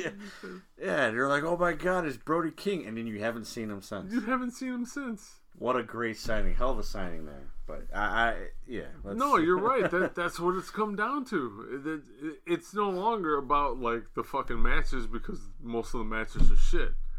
It's Yeah. it's not about the storylines because most of the storylines are shit or non-existent. Yeah. It's Yeah. about who's getting signed this week, you know, and then uh, after that, like, great, okay, that's it. Who's next? You know, who who's gonna step through the forbidden door now?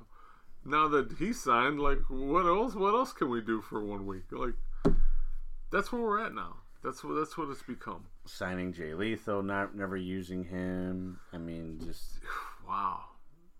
Collect that paycheck, boys. That's all I could say because they ain't gonna be there f- for the rest of your life. yeah. I mean, I, I don't know what it is about people named Jay, but like those guys named Jay happen to be one of the best wrestlers in the world. So like fuck, man. And he's just he's he's wrestling on dark and darker, It's- i- if at all. If at all, yeah. So, I don't know. I digress. For our last question of of our, our twenty by twenty by twenty this edition, I want your thoughts on the Terminus promotion, which is co-owned by Jonathan Gresham, Mm-hmm. who is currently, I guess he's still Ring of Honor. He's the champ. I, He set to face Bandito at Supercard of Honor. so there's that. I mean, um, It's booked at least. yeah, it's right. So, um, uh, so, so yeah, what, what are your overall thoughts on, on the promotion? And I bring I bring it up um, not just because it's it's one of those rare situations where an actual talent owns a promotion, but also they have special rules. yeah. It is a very niche brand of They have a professional lot of wrestling. And uh, I mean, we don't have to announce them all, Mm-hmm. but uh, kind of give the folks out there in uh, in podcast land um, a gist of, of what to expect at a Terminus show if you ever go to one. All right. Well, they they have strict time limits, uh, 15 minutes unless it's a championship bout. Uh, they do do overtime.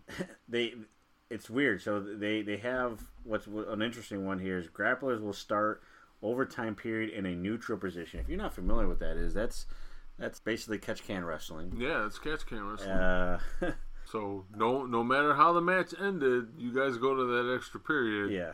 You guys are back to neutral position. Neutral position. No one has the upper hand. There's technical fouls. Uh, this is an old school one here, throwing an opponent over the top rope. That's really old school. Yep. Your typical 10 second uh, outside the ring, five count for break, uh, rope breaks. Technical fouls for low blows, eye gouging, fish hooking, hair pulling, closed fist punches, which you know certainly doesn't get called anywhere now. So it looks like they took all the old school rules and put it back in. And then here's another one. And again, there's there's more here, but I'm kind of giving you the, the, the highlights. Sure, sure. Any weapon usage will result in immediate disqualification and expulsion from tournament. Niche is right. Um, Is it too niche?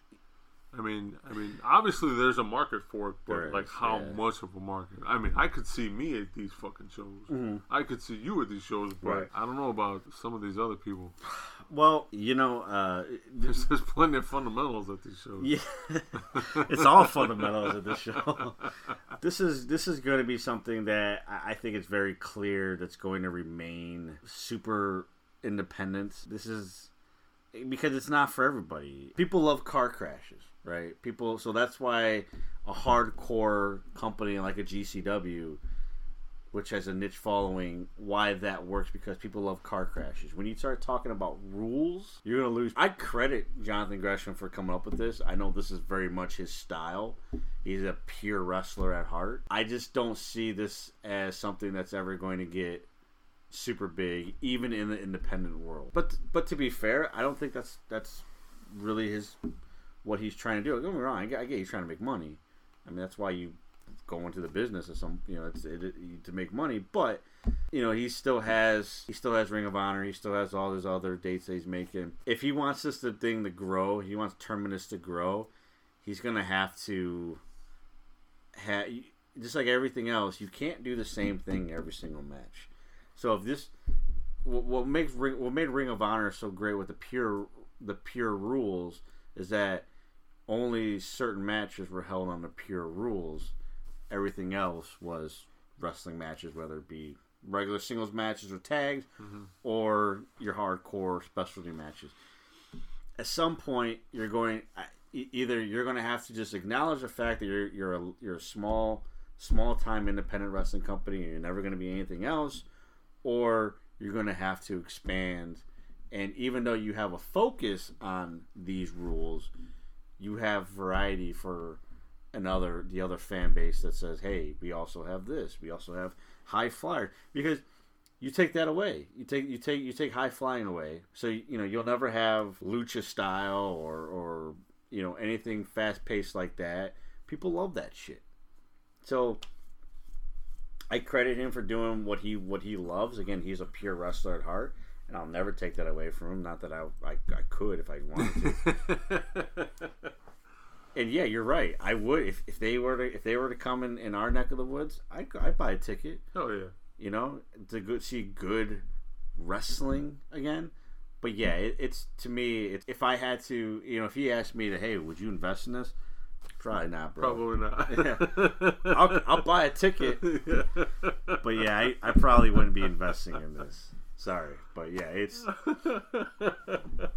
I watched the I watched most of the first show. I think they've only had one show so far. Yeah, it's only one show. And you What'd you think? I haven't watched I, it. had fun with it. It was it's, it's good. It's a good wrestling show. It's- Okay. and every match was what you'd expect it to be. So Now, were they all those kinds of matches? Yeah. Okay. yeah, Okay. hats off to him, man. I mean, he's, you know, before we end the show, I, I gotta say, I, I, re- I remember years ago, I went to a, a Ring of Honor show, and I believe it was Ricky Jabroni that, that had uh, they had uh, they were doing a spot for the uh, the because it was for a Ring of Honor TV taping. Okay. They had a spot where Jonathan Gresham came out uh, at the stage, and um, you know the fans got to ask him a question or a couple questions, and I don't remember what the questions were, but they were kind of like you know making jokes at like his height and you know okay. just stuff like that, and and he kind of just took it. You know, he didn't. You know, he didn't like fight anybody, but you could tell it bothered him, and nobody knew who the fuck he was. Oh, okay. You know, most people didn't know who the fuck he was, and then here he is now, Ring of Honor World Champion, and one of the biggest, biggest names in the wrestling industry right now. That's currently unsigned with anybody, and I just and now he's got his own wrestling company. I it, it- whether I feel it's going to be big or not, it doesn't matter. I can't take that the fact that I can't take away the fact that he has his own wrestling company. So I mean, all the praise in the fucking world belongs to that man. He is he has done so much, and if you don't know the name Jonathan Gresham, you you need to you need to figure it out or turn in your wrestling card. Absolutely. he's he's that legit, that legit. So kudos to him, man. And and I'm still gonna watch Terminus. I I'm part of that niche crowd that definitely enjoys pure wrestling. But I like my other shit too. You like your fundamentals. I love my, I, love fundamentals though. That's that's key, man. That's key. Ladies and gentlemen, that's going to do it for this episode of the 20 by 20 Ring Crew. Episode 126 is in the books. Come follow us on social media. Catch us on Facebook, facebook.com slash 20x20 crew is our official Facebook page. If you want to come talk to Matt and I, we are we have our own Facebook group, facebook.com slash groups slash 20x20 wrestling talk. I don't know about you, but lately I go to type it in, and it is very particular about the way I type it in. It it won't lead me to the group unless I type it in a certain way. And, Oh, and right weird. off the top of my head, I forget how I do that. But we're there. Yeah. Uh, please, please join. Please participate. We need more participation. we are on uh, Twitter, twitter.com slash 20x20crew, Instagram with the handle at 20x20crew. Email us, 20x20crew at gmail.com for the time being. And of course, our home on the web, 20x20crew.com, where we have all of our past episodes, merch, and the like. And uh, that does it, man. 126, come get your fix. yeah, man, that's it. It's in the books. I got nothing else to say. Yeah, no, this has been it's it was it's been a long break, but I'm glad we're back, and uh, man, it's just back. It's just great to be back in the saddle again. So Same here, man. until next time, Yeah, you do it this time. he always forgets who he who he is. Ladies and gentlemen, as always, I've been Matt. He's been Joe. You've been fantastic, and until next week time, we will See, you in the ring.